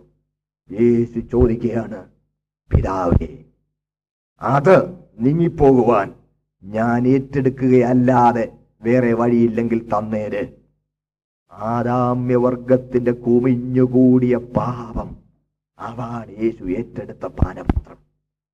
പാപത്തെ കണ്ടുകൂടാതെ വണ്ണം സ്വച്ഛ കണ്ണുള്ളവനായ ദൈവകുമാരൻ കുമിഞ്ഞുകൂടിയ പാപത്തിന്റെ ദർശനം കണ്ട് അതിന്റെ കാഴ്ച കണ്ടപ്പോൾ സ്തോത്രം. അത് ഏറ്റെടുക്കുന്നതിന് മുമ്പ് പറയാ ഇത് മാറിപ്പോകാൻ. ഞാൻ ഇത് ഏറ്റെടുക്കുകയല്ലാതെ വേറെ വഴിയുണ്ടെങ്കിൽ അത് ചെയ്തോണം. അല്ലെങ്കിൽ തന്നേര് വിശദീകരിക്കാൻ ഇങ്ങനെ പറഞ്ഞോട്ടെ? ഒരു ഒരു സൗരയൂഥം കൂടെ സൃഷ്ടിച്ചാൽ മനുഷ്യവർഗത്തിന്റെ പാപത്തിന് പരിഹാരമാകുമായിരുന്നെങ്കിൽ ഓമനപുത്രനെ കുരുതി കൊടുക്കില്ല. ഒരു സൗരയൂഥമല്ല. അഞ്ഞൂറ് സൗരയൂഥം കൂടെ സൃഷ്ടിച്ചാലും ആദാമ്യവർഗത്തിന്റെ പാപത്തിന് നീക്കം വരികയില്ല. പാപരഹിതൻ അത് ഏറ്റെടുക്കുകയല്ലാതെ പാപ പരിഹാരം വരികയില്ല എന്നതിനാൽ സ്തോത്രം. ഓമനപുത്രൻ അത് ഏറ്റെടുക്കുവാൻ പിതാവ് അതിനെ അനുവദിച്ചു. സ്തോത്രം. പ്രിയപ്പെട്ടവരെ സ്തോത്രം. അപ്പോൾ ഏറ്റെടുത്തത് എന്താണ്? ഏറ്റെടുത്തത് പാപത്തിന്റെ കുറ്റവും അതിന്റെ ശിക്ഷയുമാണ്. പാപപ്രകൃതം കർത്താവ് ഏറ്റെടുത്തില്ല. കർത്താവ് പാപിയായില്ല. കർത്താവിനെ പാപം ആക്കുകയായിരുന്നു. സ്തോത്രം. എന്റെ കൂടെ ഉണ്ടല്ലോ എല്ലാരും. പാപം ആക്കി എന്ന് പറഞ്ഞാൽ പാപപരിഹാര ബലിയാക്കി. പാപപരിഹാര ബലിയാക്കി. പാപിയാക്കിയില്ല. പാപപ്രകൃതം കർത്താവിൽ കടന്നില്ല. ഇതൊരു പ്രധാന വിഷയമായി. ഇന്ന് ഒത്തിരി പേര് തെറ്റിദ്ധരിക്കുന്നുണ്ട്. പ്രിയപ്പെട്ടവരെ യേശു ക്രിസ്തുവിൽ പാപപ്രകൃതം ഉണ്ടായിരുന്നോ? ഇല്ല. പാപപ്രകൃതമില്ല. അതാണ് റോമാലേഖനത്തിൽ വായിക്കുന്നുണ്ട് പാപജടത്തിന്റെ സാദൃശ്യത്തിലാവുന്നത്. പാപജടത്തിലല്ല പാപജടത്തിന്റെ സാദൃശ്യത്തിൽ എട്ടാം അധ്യായത്തിലുണ്ട്. മൂന്നാം വാക്യം. പാപജടത്തിന്റെ സാദൃശ്യത്തിൽ ഒരു തെളിവ് പറയാം. പാപജടത്തിന്റെ സാദൃശ്യം എന്ന് പറഞ്ഞാൽ തേജസ് അണിഞ്ഞവനായിരുന്നു മനുഷ്യൻ. മനുഷ്യൻ തേജസ് അണിഞ്ഞവനായിരുന്നു. പാപം ചെയ്യുന്നതിന് മുമ്പ്. പാപം ചെയ്തപ്പോഴാണ് ഈ തേജസ് പോയത്. നഗ്നനായത്. തേജസ് പോയി നഗ്നനായത്. യേശു ക്രിസ്തു ഇവിടെ വന്നപ്പോൾ ആ പാപജടത്തിന്റെ സാദൃശ്യത്തിൽ വന്നതുകൊണ്ടാണ് വസ്ത്രം ധരിക്കുന്ന നിലയിൽ നമ്മളെ പോലെ സാദൃശ്യം എടുത്തു വന്നു. പക്ഷെ പാപം പ്രകൃതമില്ലെന്ന് വെളിപ്പെടുത്താനാണ് മറിരൂപമലയിൽ പ്രാർത്ഥിച്ചുകൊണ്ടിരിക്കുമ്പോൾ അവന്റെ ആളത്വത്തിൽ നിന്നും ദൈവ തേജസ് പ്രസരിക്കാൻ തുടങ്ങി. ആ വസ്ത്രത്തെ പൊടുമുക്കി മുക്കി അവൻ തേജസിന്റെ ആലനല്ലലിൽ വെളിപ്പെട്ടു. മോശ നാൽപ്പത് രാവും പകലും ഉണ്ടായിരുന്നപ്പോൾ മുഖത്തിന്റെ തൊക്കൊന്ന് പ്രകാശിച്ചു. താഴെ വന്നപ്പോൾ കണ്ണം ചെന്നു. ആളുകൾക്ക് മുഖത്ത് നോക്കാൻ മേല. ഒരു മൂടുപടം എടുത്ത് മൂടിയപ്പോൾ അത് മങ്ങിപ്പോയി. പക്ഷെ യേശുവിന്റെ ആളത്വത്തിൽ നിന്ന് പ്രസരിച്ച പ്രഭാപൂരം വസ്ത്രം കൊണ്ട് മൂടപ്പെടുന്നതായിരുന്നില്ല. അത് ആ വസ്ത്രത്തെ പോലും മുക്കിക്കളഞ്ഞു. തേജസിന്റെ ആലതല്ലലിൽ എന്റെ കർത്താവ് വെളിപ്പെടുകയാണ്. സ്തോത്രം. അവൻ പാപജടത്തിന്റെ സാദൃശ്യത്തിൽ മാത്രമാ വന്നത്. പാപജടത്തിൽ അല്ല എന്ന് വെളിപ്പെടുത്തുവാൻ പാപപ്രകൃതം അവനിൽ കടന്നില്ല. സ്തോത്രം. പ്രിയപ്പെട്ടവരെ അപ്പോൾ ചില ചോദിക്കും പാപപ്രകൃതം ഇല്ലെങ്കിൽ പിന്നെ പരീക്ഷിക്കപ്പെടുന്നതിനകത്ത് എന്താ അർത്ഥം? പരീക്ഷിക്കപ്പെടുന്ന നമ്മുടെ പരീക്ഷിക്കപ്പെട്ട നമ്മൾ പരീക്ഷിക്കപ്പെടുന്ന പോലല്ല യേശുവിന്റെ പരീക്ഷ. നമ്മൾ പരീക്ഷിക്കപ്പെടുന്നത് അകത്തുനിന്ന് പുറത്തോട്ടാ. യേശുവിന്റെ പരീക്ഷയിൽ ആ ചിന്ത കർത്താവിലോട്ട് ചെലുത്താൻ പുറത്തുനിന്ന് പിശാജ് ശ്രമിക്കുകയായിരുന്നു. ആ ചിന്ത അവനിലേക്കൊന്ന് ചെലുത്താൻ പുറമേ നിന്ന് ശ്രമിക്കുകയായിരുന്നു. അത് നടന്നില്ല. ഒരിക്കലും നമ്മുടെ പരീക്ഷ പോലെ അല്ല കർത്താവ് പരീക്ഷിക്കപ്പെട്ടത്. സ്തോത്രം. ഞാൻ മനസ്സ് ഞാൻ പറയും നിങ്ങൾ ഗ്രഹിച്ചു എന്ന് വിശ്വസിക്കട്ടെ. അപ്പോൾ പാപപ്രകൃതം കർത്താവ് ഏറ്റെടുത്തിട്ടില്ല. പാപത്തിന്റെ കുറ്റവും അതിന്റെ ശിക്ഷയും ഏറ്റെടുത്തു. രക്ഷിക്കപ്പെട്ട ഒരു ദൈവവൈതലിന്റെ ശിക്ഷ നീങ്ങിപ്പോയി. സ്തോത്രം. അവന്റെ കുറ്റം അവനോട് ക്ഷമിച്ചു. അല്ലേ ലൂയ എന്നാൽ പാപപ്രകൃതം നമ്മളിൽ കുടികൊള്ളുന്നു. വ്യക്തമായല്ലോ? പാപപ്രകൃതം കുടികൊള്ളുന്നു എന്ന യാഥാർത്ഥ്യത്തിന് നേരെ കണ്ണടക്കരുത് വീണു പോകാൻ സാധ്യതയുണ്ട്. രക്ഷയുടെ ഒന്നാം ഘട്ടം പാപത്തിന്റെ കുറ്റവും അതിന്റെ ശിക്ഷയും കർത്താവ് ഏറ്റെടുത്തതിനാൽ യേശു എനിക്ക് പകരം ശിക്ഷിച്ച ശിക്ഷ ശിക്ഷ അനുഭവിച്ചതിനാൽ ഞാൻ ശിക്ഷയിൽ നിന്ന് ഒഴിവുള്ളവനായി. രണ്ടാം ഘട്ടം പാപപ്രകൃതമകത്തിരിക്കുന്നു. അതെന്നെ പിന്നെയും ദുഷിച്ച കാമങ്ങൾക്ക് ആഗ്രഹങ്ങൾക്ക് വിധേയപ്പെടുത്തി നഷ്ടപ്പെടുത്താൻ സാധ്യതയുണ്ട്. ഐ ഷുഡ് ബി വേറി ജാഗ്രതയിൽ ഞാൻ സൂക്ഷ്മതയുള്ളവനായിരിക്കണം. സ്തോത്രം. അതുകൊണ്ട് വളരെ സൂക്ഷിച്ചോണം. രക്ഷയ്ക്ക് മൂന്ന് ഘട്ടങ്ങളുണ്ട് മൂന്നാമത്തെ ഘട്ടമാണ് പാപത്തിന് അധീനമായ ശരീരത്തിൽ നിന്നും പാപലോകത്തിൽ നിന്നും പാപ സാഹചര്യത്തിൽ നിന്നും പിന്നെ ഒരിക്കലും പാപം ചെയ്യുവാൻ കഴിയാത്ത നിലയിലേക്ക് തേജസ്കരണം പ്രാപിക്കുന്നത്. സ്തോത്രം. അല്ലേ ഞാൻ കൂടുതൽ അവിടെ വിശദീകരിക്കുന്നില്ല. അപ്പോൾ രക്ഷിക്കപ്പെട്ടു എന്ന് പറയുമ്പോൾ രക്ഷാപൂർത്തി പ്രാപിച്ചില്ല. പ്രാലേഖനം പതിനൊന്നാമത്തെ പോലും അവർ നമ്മെ കൂടാതെ രക്ഷാപൂർത്തി പ്രാപിക്കാതിരിക്കേണ്ടതിന് ഏറ്റവും നല്ലതെന്ന് മുൻകരുതിയിരിക്കുന്നു. സമയം കുറവായതുകൊണ്ട് എടുത്തു വായിപ്പിക്കുന്നില്ല. ഞാൻ റഫറൻസസ് പറയാം. നിങ്ങൾ അത് നോക്കി വായിച്ചുകൊള്ളണം. രക്ഷിക്കപ്പെട്ടിരിക്കുന്നു. രക്ഷിക്കപ്പെട്ടുകൊണ്ടിരിക്കുന്നു. രക്ഷിക്കപ്പെടും എന്ന് നാം തിരുവഴുത്തിൽ വായിക്കുന്നുണ്ട്. റോമാലേഖനം എട്ടാം അധ്യായം ഇരുപത്തിനാലാം വാക്യം. തിമോത്യോസിന്റെ രണ്ടാം ലേഖനം ഒന്നാം അധ്യായം ഒൻപതാം വാക്യം. എഫ് എസ് ലേഖനം രണ്ടാം അധ്യായം അഞ്ചാം വാക്യം. തുടങ്ങിയ വേദഭാഗങ്ങളിൽ നാം രക്ഷിക്കപ്പെട്ടിരിക്കുന്നു എന്ന് കാണാം. എന്നാൽ ഫിലിപ്പ് ലേഖനം രണ്ടാം അധ്യായം പന്ത്രണ്ടാം വാക്യം യൂതായുടെ ലേഖനം നമ്മൾ കാണുന്നത് ഇരുപത്തിനാലാം വാക്യം തെസ്സോനിക്കർക്ക് എഴുതിയ ഒന്നാമത്തെ സോറി കുരിന്തിർക്കെഴുതിയ ഒന്നാമത്തെ ലേഖനം ഒന്നാം അധ്യായം പതിനെട്ടാം വാക്യം എബ്രാ ലേഖനം ഏഴാം അധ്യായം ഇരുപത്തഞ്ചാം വാക്യം. എന്നീ വേദവാക്യങ്ങളിൽ നാം രക്ഷിക്കപ്പെട്ടുകൊണ്ടേയിരിക്കുന്നു എന്ന് കാണാം. ഇനി നാം രക്ഷിക്കപ്പെടുമെന്നും തെസ്ലോനിക്കർക്ക് എഴുതിയ ഒന്നാം ലേഖനം അഞ്ചാം അധ്യായം ഒൻപത് പത്ത് വാക്യങ്ങൾ പത്രോസിന്റെ ഒന്നാം ലേഖനം നാലാം അധ്യായം സോറി ഒന്നാം ലേഖനം ഒന്നാം അധ്യായം നാലാം വാക്യം തിമോത്തിയോസിന്റെ രണ്ടാം ലേഖനം രണ്ടാം അധ്യായം പത്താം വാക്യം തുടങ്ങിയ വാക്യങ്ങളിൽ നാം രക്ഷിക്കപ്പെടും എന്ന് കാണാം. രക്ഷയുടെ മൂന്ന് ഘട്ടങ്ങളുണ്ട്. അതുകൊണ്ട് എന്നെ കേൾക്കുന്ന സഹോദരങ്ങളെ രക്ഷിക്കപ്പെട്ടു എന്ന് പറയുമ്പോൾ അതിന്റെ ഒന്നാം ഘട്ടം കഴിഞ്ഞു. രണ്ടാം ഘട്ടത്തിലൂടെ തുടർന്നുകൊണ്ടിരിക്കുന്നു. അത്ര ചിന്തിക്കാവൂ. സ്തോത്രം. നമ്മൾ പ്രിസംഷനിലാകരുത് തികഞ്ഞു എന്ന ചിന്ത ഒരിക്കലും നമ്മളിൽ വരാൻ പാടില്ല പാടില്ല പാടില്ല. രക്ഷിക്കപ്പെട്ടു. രക്ഷയിൽ മുന്നേറിക്കൊണ്ടിരിക്കുന്നു. വീണുപോകരുതേ സ്തോത്രം. അതിന് ഉദാഹരണം കാണിച്ചിരിക്കുക. നിങ്ങളോ സാകലവും ഒരിക്കൽ അറിഞ്ഞുവെങ്കിലും നിങ്ങളെ ഓർപ്പിപ്പാൻ ഞാൻ ഇച്ഛിക്കുന്നത് എന്തെന്നാൽ കർത്താവ് ജനത്തെ മിശ്രയും രക്ഷിച്ചിട്ടും വിശ്വസിക്കാത്തവരെ പിന്നത്തേതിൽ നശിപ്പിച്ചു. തള്ളിക്കളഞ്ഞു. തള്ളിക്കളഞ്ഞു. ആട്ടിൻകുട്ടിയുടെ ചോരയാൽ വിടുവിക്കപ്പെട്ടവരാ. തള്ളിക്കളഞ്ഞു. പ്രിയപ്പെട്ടവരെ അതുകൊണ്ട് രക്ഷിക്കപ്പെട്ടു എന്ന് പറയുമ്പോൾ തന്നെ നാം ഇനി കൃപയിൽ നിലനിന്നുകൊള്ളണം. വീണു പോകരുത്. സ്തോത്രം. വിശുദ്ധിയിൽ മുന്നേറണം. അതിനുവേണ്ടി ദൈവം ഒരുക്കിയിരിക്കുന്ന എത്ര ക്രമീകരണങ്ങളുണ്ടെന്നറിയാമോ? സ്തോത്രം. നാം വിശുദ്ധിയിൽ രക്ഷയുടെ രണ്ടാം ഘട്ടത്തിൽ മുന്നേറുവാൻ കർത്താവ് ഒരുക്കിയിരിക്കുന്ന എത്രയെത്ര അനുഗ്രഹങ്ങളാണ് നമുക്കുള്ളത്. ഒന്ന് സ്തോത്രം. ഏറ്റവും വലിയ അനുഗ്രഹം ദൈവവചനം. ദൈവത്തിന്റെ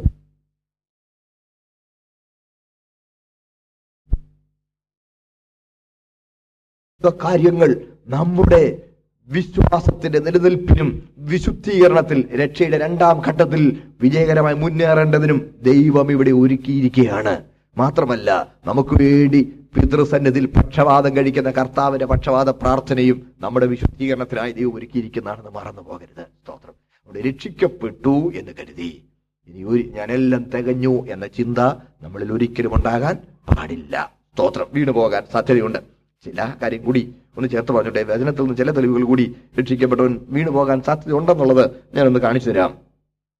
നാം വെളിപ്പാട് പുസ്തകം ഇരുപതാമധ്യായം പതിനഞ്ചാമത്തെ വാക്യം വായിച്ചാൽ ജീവപുസ്തകത്തിൽ പേരെഴുതി കാണാത്ത ഏവനെയും തീപ്പൊയ്യിൽ തള്ളിക്കളയും. ജീവപുസ്തകത്തിൽ പേരെഴുതി കാണാത്ത ഏവനെയും. മൂലകൃതിയിൽ വ്യക്തമായ അർത്ഥം എന്താണെന്നറിയാമോ? നിലവിൽ പേരെഴുതപ്പെട്ടതായി കാണപ്പെടാത്തവർ. നിലവിൽ പേരുണ്ടായിരിക്കണം. മനസ്സിലായില്ലേ? പണ്ടെങ്ങാണ്ട് എഴുതിയിരുന്നോ എന്നുള്ളതല്ല.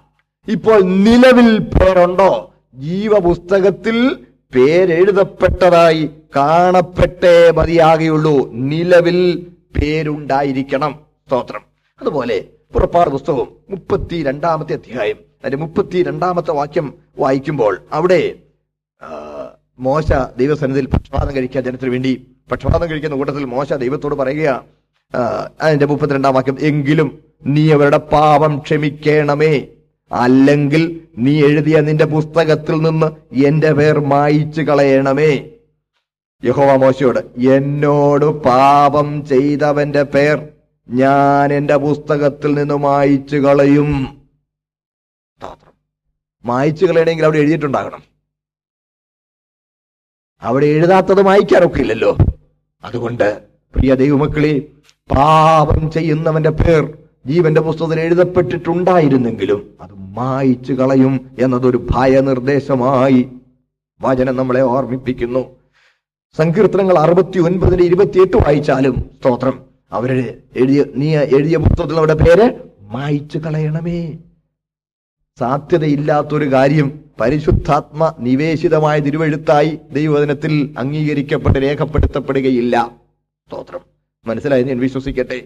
ആട്ടെ അപ്പോൾ ദൈവവചനത്തിൽ അങ്ങനെ വാക്യങ്ങളുണ്ട്. മാത്രമല്ല രക്ഷയുടെ രണ്ടാം ഘട്ടം എന്ന ആശയം പോലും പക്ഷവാദം യേശുക്രിസ്തു പിതൃസൽ പക്ഷവാദം കഴിക്കേണ്ട ആവശ്യം പോലും രക്ഷിക്കപ്പെട്ടവർ നഷ്ടപ്പെടുകയില്ലെങ്കിൽ ഇല്ലാതെ വരും. മനസ്സിലായില്ലേ? സ്തോത്രം.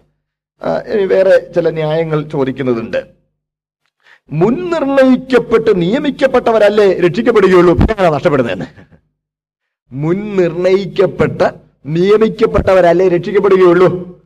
അങ്ങനെ രക്ഷിക്കപ്പെട്ട എങ്ങനെയാണ് നഷ്ടപ്പെട്ടു പോകുന്നത്? ദൈവം തന്നെ സർവജ്ഞാനത്തിൽ വലിയ വിളിച്ചു ചേർ- ചേർത്തിരിക്കുന്നതെന്ന്. പ്രിയ ദൈവമക്കളെ ഒന്ന് ശ്രദ്ധിച്ചേ. സ്തോത്രം. നാം ദൈവദിനം പരിശോധിച്ചാൽ മുൻ നിയമനം മുൻ നിർണയം മുൻ അറിവ് ഇതൊക്കെ ശ്രദ്ധയോടെ മനസ്സിലാക്കേണ്ടതാണ് ദൈവദിനം പരിശോധിച്ചാൽ മുൻ അറിവിന് അനുസരിച്ചാണ് മുൻ നിയമനം. കേൾക്കണേ മുൻ അറിവിനനുസരിച്ചാണ് മുൻ നിയമനം. ദൈവം ആരെയും ഇങ്ങനെ ആകണം എന്ന നിലയിൽ വിധിച്ച് രേഖപ്പെടുത്തി വെച്ചിട്ടില്ല. ഒന്നുകൂടി വ്യക്തമാക്കാം പറയുന്ന ആശയം. അതായത് നമുക്ക് ദൈവം ഇച്ഛാശക്തി തന്നിട്ടുണ്ട്. നമ്മുടെ ഓരോരുത്തരുടെയും കാര്യം തീരുമാനിക്കുവാൻ ദൈവം നമുക്ക് സ്വാതന്ത്ര്യം തന്നിട്ടുണ്ട്. ആ സ്വാതന്ത്ര്യം ദൈവം നമുക്ക് തന്നിട്ടില്ലെങ്കിൽ നമ്മെ ന്യായം വിധിക്കുവാൻ ദൈവത്തിന് അധികാരമില്ലെന്ന് വരും. ഉത്തരവാദിത്തമില്ലെങ്കിൽ കുറ്റമില്ല. ശരിയല്ലേ? ഉത്തരവാദിത്തമില്ലെങ്കിൽ കുറ്റമില്ല കുറ്റമില്ല. അപ്പോൾ ഉത്തരവാദിത്വം ഇച്ഛാശക്തിയിലൂടെ ദൈവം നമുക്ക് തന്നിട്ടുള്ളത് കൊണ്ടാണ് നമുക്ക് കുറ്റമുള്ളത് ശിക്ഷയുള്ളത്. അതുകൊണ്ട് ദൈവം ആരെയും കുറിച്ചൊന്നും തലേ വരച്ചു വെച്ച് മുൻകൂട്ടി വിധിച്ച് സീൽ ചെയ്ത് വെച്ചിരിക്കുന്നില്ല. നമ്മുടെ ഇന്ത്യയിലെ ഒരു പറച്ചിലാ വിധിയാണ്. തലേ വരയാന്ന് പറയും. തലയിൽ വരയുണ്ട്. ഇങ്ങനെ പകുത്ത് ജീകപ്പടി ഒരു വരയുണ്ട്. അല്ലാതെ വരയൊന്നുമില്ല. തെറ്റിദ്ധരിക്കരുത് നിങ്ങൾ. അല്ലാതെ വരയൊന്നുമില്ല. ദൈവം അങ്ങനെ വരച്ചു നിങ്ങളൊന്ന് ഓർത്തു നോക്കി ഞാൻ ജനിക്കുന്ന സമയത്ത് എന്നെ കുറിച്ച് എന്തെങ്കിലുമൊക്കെ തീരുമാനിച്ചു വെച്ചു. സീൽ ചെയ്ത് എന്റെ കയ്യിലൊക്കെ എഴുതി വെച്ച തലയിൽ വരച്ചു വെച്ച സീൽ ചെയ്ത് വെച്ചിരുന്നെങ്കിൽ എനിക്ക് പിന്നെ അതിൽ വ്യത്യാസപ്പെടാൻ കഴിയുമോ?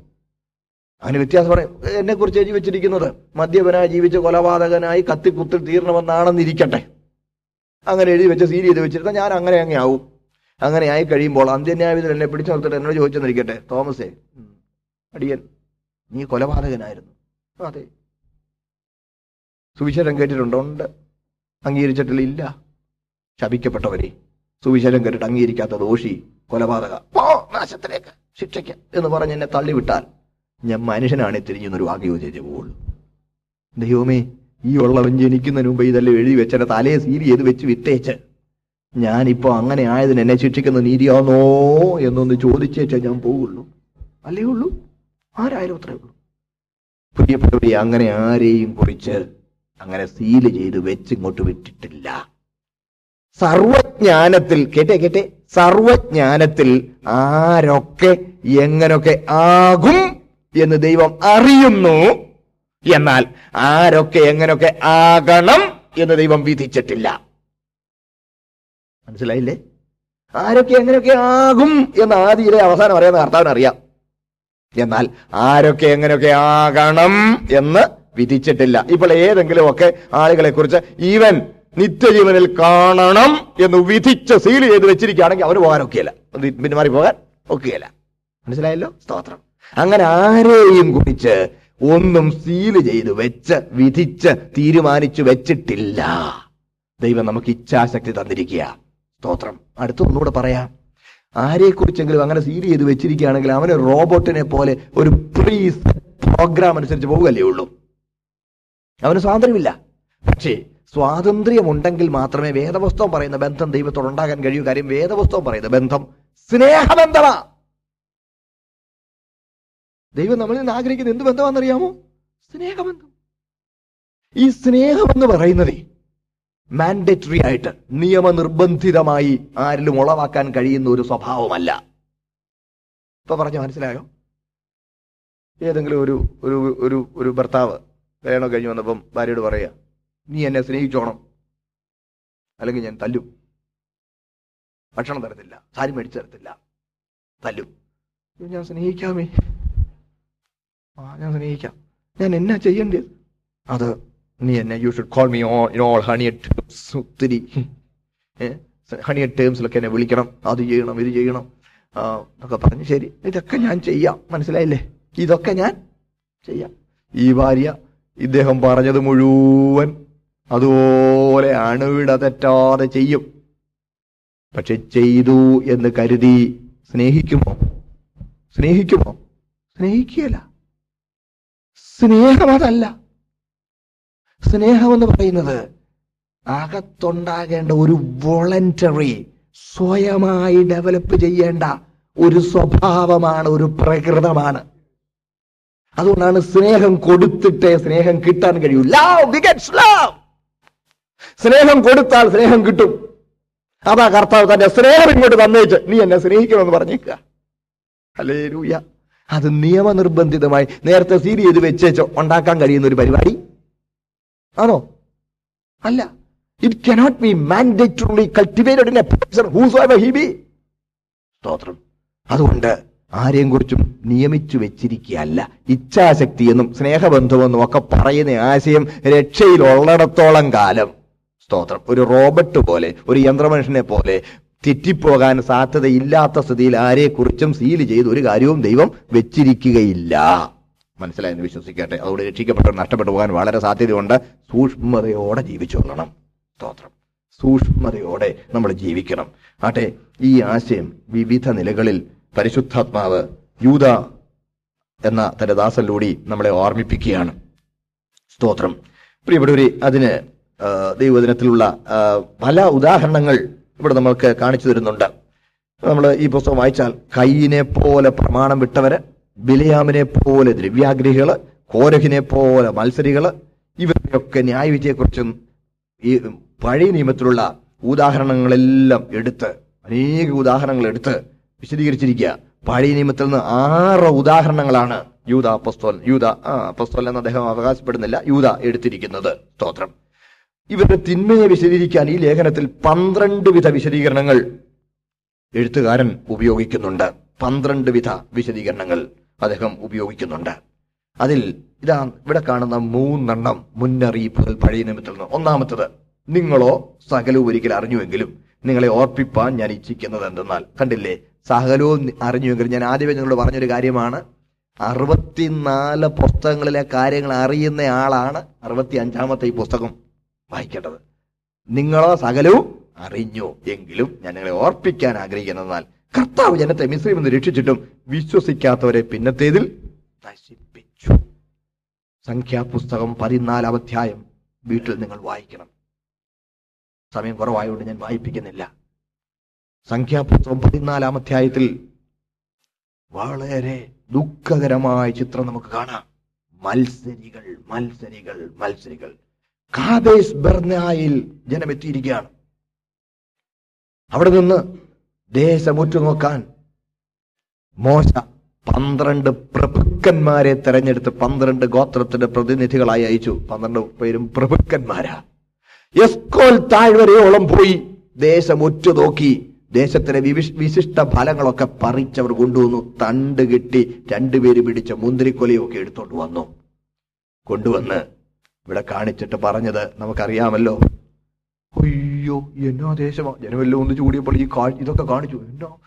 അപ്പോഴത്തേന് മന്നാ മാത്രം ഭക്ഷിച്ചോണ്ട് മരുഭൂമി യാത്ര ചെയ്തിരുന്ന ആ വാക്കങ്ങ് പറഞ്ഞോട്ടെ. ഈ കൊതിയന്മാരായ ഈ ആളുകൾക്ക് ഇതൊക്കെ കണ്ടപ്പോഴത്തേന് ഭയങ്കര കൊള്ളാം കൊള്ളാം. ഇത് എന്നാ ദേശം പാലും തേനും ഒഴുകുന്ന ദേശമാ ഓ അവർക്കങ്ങ് ആഗ്രഹമായി. സന്തോഷമായി. കൊതിക്കണ്ട. ജനത്തെ തിന്നു കളയുന്ന ദേശമാ എത്തി നോക്കാനൊക്കുകയില്ല എത്തി നോക്കാനൊക്കുകയില്ല ഞങ്ങളോ അവിടെ ചെന്നപ്പോണ്ടിൽ വെട്ടുക്കിളികളെ പോലെ ഇരുന്നു. വിട്ടിലുകളെ പോലെ. മനസ്സിലായില്ലേ? അജാനവാഹുക്കളായ അനാക്യമല്ലന്മാരും മറ്റും അവിടെയുണ്ട് അവിടെ ചെന്നപ്പോ ഞങ്ങൾ അവർ നടുവിൽ വിട്ടിലുപോലിരിക്കുക പ്രഭുക്കന്മാർ ഇപ്പൊ ആരാന്നാ പറയുന്നേ? ഒരു വിട്ടിൽ പോലെ ഇരിക്കുന്ന സംഖ്യാപുസ്തകം പതിനാലാമത്തെ അധ്യായം സ്തോത്രം. നിങ്ങൾ വീട്ടിൽ വായിച്ചു നോക്കണം. പ്രിയപ്പെട്ടവരെ തങ്ങൾ ഏറ്റവും നിസ്സാരന്മാരാണ്. തങ്ങൾ വെട്ട് ഇരിക്കുക ഒന്നിനും കഴിവില്ലാത്തവരായി ഞങ്ങളായിരിക്കുന്നു എന്ന നിലയിൽ ജനത്തെ പറഞ്ഞത് ഭയപ്പെടുത്തി. ഒരു ചിന്തകൻ അതിനെക്കുറിച്ച് പറഞ്ഞിരിക്കുന്നത് ഇവരവിടെ നിന്നുള്ള ഈ സാധനങ്ങളൊക്കെ കൊണ്ടുവന്നത് എന്തിനാണെന്നറിയാമോ? ആ നാട്ടുകാരുടെ തീറ്റ. എത്ര കേമമാണെന്ന് പറയാന്. പതിമൂന്നാം അധ്യായത്തിൽ മുപ്പത്തിമൂന്നാം വാക്യത്തിലാണ്. ഞങ്ങൾക്ക് തന്നെ ഞങ്ങൾ വെട്ടുക്കിളികളെ പോലെ തോന്നി. അടുത്ത കേട്ടി അവരുടെ കാഴ്ചക്ക് ഞങ്ങൾ അങ്ങനെ തന്നെ ആയിരുന്നു. വെട്ടുക്കിളികളെ പോലെ വിട്ടിൽ പോലെ? വളരെ നിസാരമായ ഒരു നിലയിൽ അവരുടെ മുമ്പിൽ ഞങ്ങൾ ഏതുമില്ലെന്ന് തോന്നി. ഞാൻ പറഞ്ഞല്ലോ ഈ ഫലവർഗങ്ങളൊക്കെ കൊണ്ടുവന്ന് ഇവരെ കാണിക്കുന്നത്. എന്തിനാ കാണിക്കുന്നത്?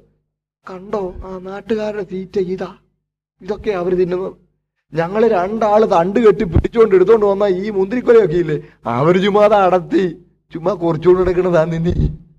പക്ഷെ ഞങ്ങളത് ഇവിടം വരെ കൊണ്ടുവരാൻ രണ്ടുപേര് തണ്ട് കെട്ടി പിടിക്കേണ്ടി വന്നു. വെട്ടുക്കിളി പോലെ ഇരിക്കുക ഞങ്ങൾ അവരുടെ മുമ്പിൽ. അവരുടെ മുമ്പിൽ ചെന്ന് നമ്മൾ എന്നാ കാണിക്കാനാ? മുഴുവനുണ്ടോ ചത്തു മനസ്സിലായില്ലേ? ഇത് പറഞ്ഞ് ജനത്തിന്റെ ഹൃദയം ദുഃഖിപ്പിച്ചു മത്സരിപ്പിച്ചു മത്സരിച്ചു. അവർ ദൈവത്തിൽ വിശ്വസിച്ചില്ല. പെട്ടെന്ന് രണ്ടുപേർ കാലീബും യോശുവയും പത്ത് പേരാ ഇങ്ങനെ പറഞ്ഞത്. ഇവർ രണ്ടുപേര് ജനത്തെ അമർത്തി ജനത്തെ അമർത്തി പറയുകയാണ് നിങ്ങൾ ഇത് വിശ്വസിക്കണ്ട. ഇവർ പറഞ്ഞതൊക്കെ സത്യമാ സത്യമല്ലേ? ആ സത്യമാ. തീറ്റയൊക്കെ കണ്ടില്ലേ? ഇതൊക്കെ അവർ തിന്നുന്നത്. ശരിയാ അവർ അജാന ബാഹുക്കളാ ദേശം പാലും തേനും ഒഴുകുന്നതൊക്കെയാ. പക്ഷെ ഒരു കാര്യം നമ്മൾ നമ്മുടെ സ്വന്തം കഴിവിലല്ല അത് പിടിച്ചെടുക്കാൻ ചെല്ലുന്നത്. സ്തോത്രം. നമ്മുടെ സ്വന്തം കഴിവിലല്ല. ദൈവത്തിൽ ആശ്രയിച്ച. അവർ പറയാൻ സാധ്യതയുള്ളത് ഇങ്ങനെയാ. ഇസ്രായേലി ഒന്ന് ഓർത്തു നോക്കിക്കേ. ഇരുമ്പ് ചൂളയായ മിശ്രയിമിൽ നിന്ന്. നമ്മുടെ ബലം കൊണ്ടാണോ നമ്മൾ പുറപ്പെട്ടു പോകുന്നത്? ദൈവമല്ലേ ബലമുള്ള ഭുജം കൊണ്ടും നീട്ടിയ ഭുജം കൊണ്ടും നമ്മളെ അവിടുന്ന് പുറപ്പെടുവിച്ചത്? ചെങ്കടൽ എന്താ? നമ്മൾ നീന്തിക്കിടക്കുമായിരുന്നു ചെങ്കടൽ നമ്മൾ ഊതി രണ്ട് ഭാഗത്തേക്ക് മാറ്റിയതാണോ നമ്മൾ നീന്തിക്കടന്നൊന്നുമല്ല. നമ്മുടെ ഭുജവീര്യം കൊണ്ടല്ല ചെങ്കടൽ കടന്നത്. ദൈവമാണ് നമ്മളെ ചെങ്കടൽ ഇക്കരെ കടത്തിയത്. ഓർത്തു നോക്ക. വെള്ളം ചെറ പോലെ നിന്നു. അല്ലേ ലൂയ നമ്മളെ ഇക്കരെ കടത്തിയതാ. മരുഭൂമിയിൽ ഇത്ര നാളും യാത്ര ചെയ്തത് നമ്മുടെ കഴിവ് കൊണ്ടാണോ? മീതെ അഗ്നിസ്തംഭവും മേഘസ്തംഭവും വിരിച്ച് മന്ന തന്ന് ദൈവം നമ്മളെ നടത്തിയതല്ലേ? സ്തോത്രം. തൊണ്ണൂറ്റിയൊന്നാം സങ്കീർത്തനത്തിൽ മോശ ആ ജനത്തിന്റെ അനുഗ്രഹത്തെ കുറിച്ച് പറയുന്നത് സ്തോത്രം എത്ര ശ്രദ്ധേയമാ. തന്റെ സഹോദരനായ അഹ്റോൻ മരിച്ചപ്പോൾ ആ അഹ്റോന്റെ ശവസംസ്കാരത്തിന് എഴുതിയ ആ ആ സങ്കീർത്തനമാണ് തൊണ്ണൂറാം സങ്കീർത്തനം. നമുക്കറിയാം. വിലാപഗീതം എന്നൊന്നും പറയാനൊക്കെയല്ല പ്രത്യാശന ഗീതമാ കാര്യം തുടങ്ങുന്നത്? ദൈവമേ എന്റെ സഹോദരൻ പോയല്ലോ എന്നല്ല തുടങ്ങുന്നത്. തുടങ്ങുന്നത് എന്താ? കർത്താവേ നീ തലമുറ തലമുറയായി ഞങ്ങളുടെ സങ്കേതമായിരിക്കുന്നു. ആ സങ്കീർത്തനം വായിച്ചു നോക്കിയാൽ എന്റെ സഹോദരൻ പോയല്ലോ എന്നൊന്നും പറയുന്നില്ല. അപ്രത്യാശയുടെ പാട്ട് പാടി. അത് കഴിഞ്ഞ് ചില ദിവസങ്ങൾ അവരവിടെ പാളെ പഠിച്ചിരിക്കുമ്പോൾ മോശ. ഒരു സാൻഡ് ഡ്യൂണിന്റെ മുകളിലോട്ട് ഒരു ഒരു ഒരു മണൽക്കൂനയുടെ മുകളിലോട്ട് കാണാൻ കയറിയിരുന്ന് ഇസ്രയേൽ പാളയത്തെ ഇങ്ങനെ നോക്കുക. നോക്കുമ്പോൾ തന്റെ മനസ്സിലൂടി കടന്നു വന്ന ചിന്തകൾ ദൈവാത്മാവ് കൊടുത്ത ചിന്തകൾ എഴുതിയിരിക്കുന്നതാണ് തൊണ്ണൂറ്റൊന്നാം സങ്കീർത്തനം. അത്യുന്നതന്റെ മറവിൽ വസിക്കുകയും സർവശക്തന്റെ നിഴലിൽ കീഴിൽ പറക്കുകയും ചെയ്യുന്ന ഈ ജനം എന്തു ഭാഗ്യവന്മാരാ. സ്തോത്രം. പകൽ പറക്കുന്ന യാത്രത്തെയും ഇരുട്ടിൽ സഞ്ചരിക്കുന്ന മഹാമാരിയെയും ഉച്ചയ്ക്ക് നശിപ്പിക്കുന്ന സംഹാരത്തെ നിങ്ങൾക്ക് പേടി പറഞ്ഞില്ല. പ്രിയപ്പെട്ടവരെ മരുഭൂമിയിലൊക്കെ താമസിക്കുന്ന ആളോട് ചോദിച്ചറിയാം. ഞാൻ വടക്കേ ഇന്ത്യയിൽ സൂചിച്ചകളില്ലായിരുന്നപ്പോൾ ഞങ്ങളുടെ കൂടെ പ്രവർത്തിച്ചിരുന്ന സഹോദരങ്ങളോട് സംസാരിക്കാൻ ഇടയായിട്ടുണ്ട് അവർക്ക് ട്രെയിനിങ് കൊടുക്കുമ്പോൾ പറയും മണൽക്കാറ്റ് വന്നാൽ ആന്തി അടിച്ചാൽ. ഗുജറാത്ത് മരുഭൂമിയിലൊക്കെ പോയി ആന്തി ആന്തി അടിക്കും എന്ന് പറഞ്ഞാൽ അറിയാമല്ലോ. അങ്ങൂടെയും ഇങ്ങൂടെയും രണ്ട് കാറ്റടിക്കും. തടഞ്ഞു നിർത്താനായി മരങ്ങളില്ല മലകളില്ല ഒന്നുമില്ല. ചീറി വരുന്ന കാറ്റുകൾ രണ്ടു വശത്തു നിന്നും വന്ന് ഒരുമിച്ച് കൂടി ചേരുമ്പോൾ ചുഴിയാകും ചുഴി. ചുഴലിക്കാറ്റാകും. ചുഴലിക്കാറ്റ് ചിലപ്പോൾ താഴോട്ടങ്ങ് തിരിയും. തിരിയുമ്പോൾ ഈ മണ്ണെല്ലാം കൂടി ചുറ്റി അടിച്ച്. അപ്പോൾ താഴെ ഒരു ഒരു അവിടെ ചെന്ന് മുട്ടിയ ശേഷം ഇത് നേരെ അങ്ങ് തിരിയും. തിരിഞ്ഞാൽ ഈ മണലെല്ലാം കൊണ്ട് ഒരു മല പോലെ മണലും കൊണ്ട് അങ്ങ് മുകളിലോട്ട് പോവുക. ആകാശത്തോട്ടം കയറി ആകാശം അങ്ങ് മൂടും. മൂടി കഴിയുമ്പോൾ ഇച്ചിരി കഴിയുമ്പോൾ ഈ കാറ്റം കുറയുമ്പോൾ ഈ കയറിപ്പോയ മണ്ണ് മുഴുവനും താഴോട്ട് വരും. അതിന്റെ കീഴിൽ കുഴിച്ചിടപ്പെട്ടു പോകും ജീവനോടെ കുഴിച്ചിടപ്പെട്ടു പോകും. ട്രെയിനിങ് കൊടുക്കുമ്പോൾ സഹോദരന്മാരോട് പറയുമായിരുന്നത് ഇങ്ങനെയാണെന്ന് ഞാൻ കേട്ടിട്ടുണ്ട്. കീപ് റണ്ണിങ് ആന്തി അടിക്കുന്ന കണ്ട കീപ് റണ്ണിങ് എങ്ങോട്ടൊന്നില്ല ഓടിക്കോണം. ഇങ്ങനെ വീ മണൽ വീണോണ്ടിരിക്കുമ്പോഴാണ് കീപ് റണ്ണിങ് മൂവ് ചെയ്തോണ്ടിരിക്കണം. മൂവ് ചെയ്തോണ്ടിരിക്കാൻ വേണ്ടിയാ. ഇങ്ങനെ മണൽ വീണോണ്ടിരിക്കുമ്പോൾ അവൻ തൊട്ട് മേളിയിരിക്കുക കുറേ കഴിയുമ്പോൾ കാണാം. ഇവനൊരു മണൽക്കൂനയുടെ മോളിൽ ഇരിക്കുന്നു. മൂവ് ചെയ്തുകൊണ്ടിരുന്നാൽ മതി. അങ്ങനെ ആ രക്ഷപ്പെടുന്നത് മരുഭൂമി എത്ര അപകടമാണെന്നാ മനസ്സിലായോ? ഭയങ്കര അപകടം പകൽ എരിഞ്ഞിറങ്ങുന്ന സൂര്യൻ. രാത്രിയാകുമ്പോഴത്തേന് ഈ മണൽ പഴുത്ത് കിടക്കുക. തൂഷാരം മഞ്ഞ അങ്ങോട്ട് വീഴാൻ തുടങ്ങുമ്പോൾ ഈ ആവി അങ്ങോട്ട് പൊങ്ങി ശ്വാസം മുട്ടും. ഭയങ്കര അപകടം പിടിച്ച മരുഭൂമിയാ. പക്ഷെ ഈ മരുഭൂമി കൂടി ഇസ്രയേൽ യാത്ര ചെയ്യുകയാണ്. അതാ മോശ പറയുന്നത്. സ്തോത്രം? പകൽ പറക്കുന്ന അസ്ത്രത്തെ. സൺസ്ട്രോക്ക് ഒക്കെ ഉണ്ടാകാം. വീണ് ചത്തുപോകാം. അതാ പകൽ പറക്കുന്ന അസ്ത്രത്തെയും ഇരുട്ടിൽ സഞ്ചരിക്കുന്ന മഹാമാരി. ഉച്ചയ്ക്ക് നശിപ്പിക്കുന്ന സംഹാരത്തിനൊക്കെ പേടി. നില വശത്തായിരം പേരും നില വലത്ത് വശത്ത് പതിനായിരം പേരും വീഴും. സ്തോത്രം. വശത്തായിരവും വലത്തുവശത്ത് പതിനായിരവും ഒക്കെ വീഴും. എന്ന് പറഞ്ഞാൽ കാരവാൻ റൂട്ടുകളൊക്കെ കണ്ടെടുത്തിട്ടുണ്ട്. കാരവാൻ റൂട്ടുകളിലൂടെയൊക്കെ മിദ്യാനെ കച്ചവടക്കാർ മിശ്രീമെ കച്ചവടക്കാരൊക്കെ ഇങ്ങനെ അറേബ്യയിലൂടെ ഇങ്ങനെ യാത്ര ചെയ്യാറുണ്ട്.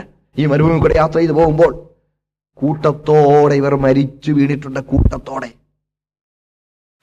നാണയങ്ങൾ ധാന്യങ്ങളെ അവശിഷ്ടങ്ങൾ സുഗന്ധദ്രവ്യങ്ങളെ അവശിഷ്ടങ്ങളൊക്കെ ഈ വഴിത്താരകളിൽ കണ്ടെടുത്തിട്ടുണ്ട്. അങ്ങനെ ആ കരവാൻ റൂട്ടുകൾ കണ്ടുപിടിച്ചിട്ടുള്ളത്. ഇങ്ങനെ സകല സജ്ജീകരണങ്ങളോടും മരുന്നും പരിചാരകന്മാരും ഒക്കെ ഒക്കെ ചേർത്തുകൊണ്ട് കൂട്ടിക്കൊണ്ട് പോകുന്ന ഈ ഈ ഈ കച്ചവടക്കാർ പോലും കൂട്ടത്തോടെ മരിച്ചു വീഴുന്നത് ഇവർ കണ്ടിട്ടുണ്ട്. വശത്ത് ആയിരം പേര് വലത്തുവശത്ത് പതിനായിരം പേരും വീഴുന്ന കണ്ടിട്ടുണ്ട്.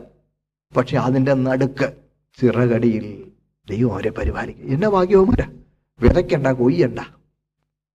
സ്തോത്രം. എന്നും രാവിലെ മുറ്റത്ത് എന്നും രാവിലെ മുറ്റത്ത് അന്നത്തേക്കുള്ളത്. മതിയല്ലോ ഇത് കൊണ്ടു നടക്കണ്ടല്ലോ എന്തൊരു ഭാഗ്യവാന്മാരാ. മണൽ മാറ്റിയാൽ വെള്ളം. വിളക്ക് വേണ്ട. ഈ മേഘം ജ്വലിച്ച് പ്രകാശിക്കുക. വീടിന്റെ റൂഫിനെ കുറിച്ചൊന്നും ചിന്താഭാരപ്പെടണ്ട നീരേ മേഘം വിരിച്ചിരിക്കുക. എന്തോ ഒരു ഭാഗ്യവാന്മാർ ഭാഗ്യവാന്മാർ. ഇതെല്ലാം അനുഭവിക്കുന്ന ജനമാ. ഇതൊക്കെ യോശുവായും കാര്യം പോലെ ഓർപ്പിച്ചു. കണ്ടോ?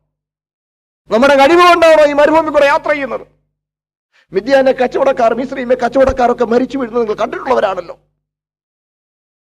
ഇസ്രായേലി മത്സരിക്കരുത് മത്സരിക്കരുത് മത്സരിക്കരുത്.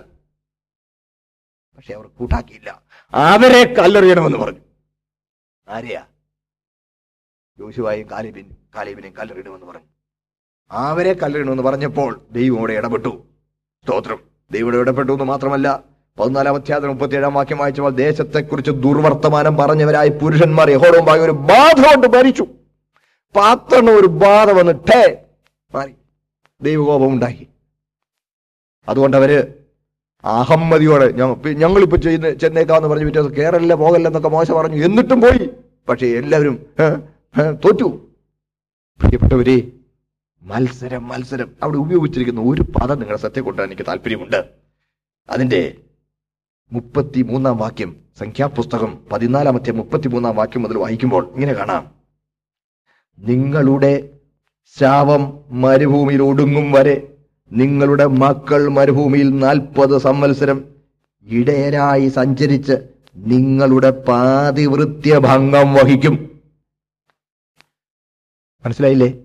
മുമ്പേ ഞാൻ പറഞ്ഞ ഉദാഹരണങ്ങളൊക്കെ നിങ്ങൾ മനസ്സിൽ വരണം. പാതിവൃത്യഭംഗം.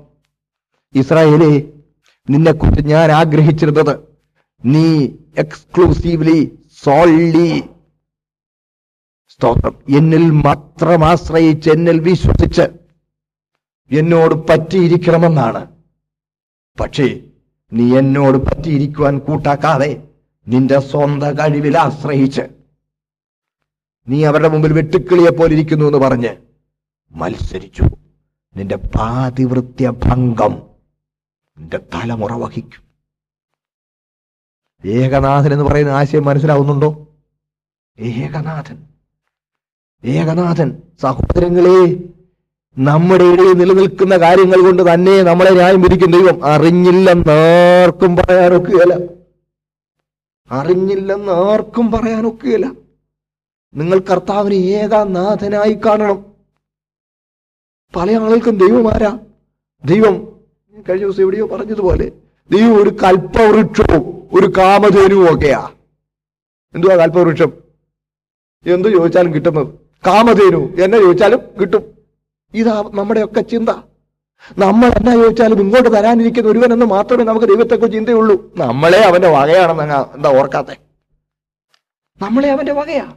ദൈവം നമ്മിൽ നിന്ന് ആഗ്രഹിക്കുന്ന നമ്മൾ അവനോട് പ്രാതിവൃത്യ ബന്ധത്തിൽ എക്സ്ക്ലൂസീവ്ലി കർത്താവിനോട് മാത്രം ലോയലായി പറ്റിയിരിക്കണമെന്നാ. ഇസ്രായേൽ അത് ചെയ്തില്ല. അതാണ് അവരുടെ അവിശ്വാസം. സ്തോത്രം. കണ്ടില്ലേ? നമ്മുടെ ദൈവം അവരോട് പറഞ്ഞ വാക്ക് മുപ്പതാം വാക്യത്തിലുണ്ട്.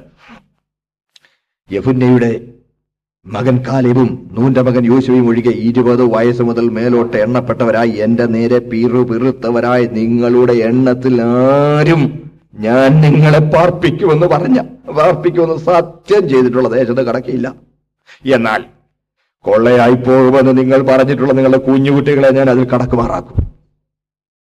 സ്തോത്രം. സഹോദരങ്ങളെ സംഖ്യാപുസ്തകം എന്ന് കേൾക്കുമ്പോൾ ഉള്ളിൽ ഒരു കിടിലം ഉണ്ടാകണം. കാരണം സംഖ്യാപുസ്തകം എന്ന പുസ്തകത്തിന്റെ പ്രമേയം the തീം അതിന്റെ തീം എന്താണെന്ന് അറിയാമോ ഇസ്രായേൽ മക്കളെ രണ്ട് എണ്ണമെടുപ്പിന്റെ ചരിത്രമാണ് സംഖ്യാപുസ്തകം. ഇതിന് സംഖ്യാപുസ്തകം എന്ന് തന്നെ പേരിട്ടിരിക്കുന്നത് അതുകൊണ്ടാ രണ്ട് എണ്ണമെടുപ്പിന്റെ ചിത്രമാണ് സംഖ്യാപുസ്തകത്തിൽ. ഒന്നാമത്തെ എണ്ണമെടുപ്പ് സീനായിൽ വെച്ച്. സംഖ്യാപുസ്തകം ഒന്നാമത്തെ മൂന്നാം വാക്യത്തിൽ നമുക്കിങ്ങനെ കാണാം. നീയും അഹറോനും ഇസ്രായേൽ ഇസ്രായേലിൽ ഇരുപത് വയസ്സ് മുതൽ മേലോട്ട് യുദ്ധത്തിന് പുറപ്പെടുവാൻ പ്രാപ്തിയുള്ള എല്ലാവരെയും ഗണം ഗണമായി എണ്ണയണം സ്തോത്രം. അതിന്റെ നാലാം അധ്യായം ഒന്നാം വാക്യത്തിൽ നമ്മൾ കാണുന്നുണ്ട്. ആ, കേഹാത്തിൽ മുപ്പത് വയസ്സ് പേരോട്ടുള്ളവരെ എണ്ണി അത് വേറൊരു വിഷയം. സ്തോത്രം. അങ്ങോട്ട് ഞാനിപ്പോ പോണില്ല.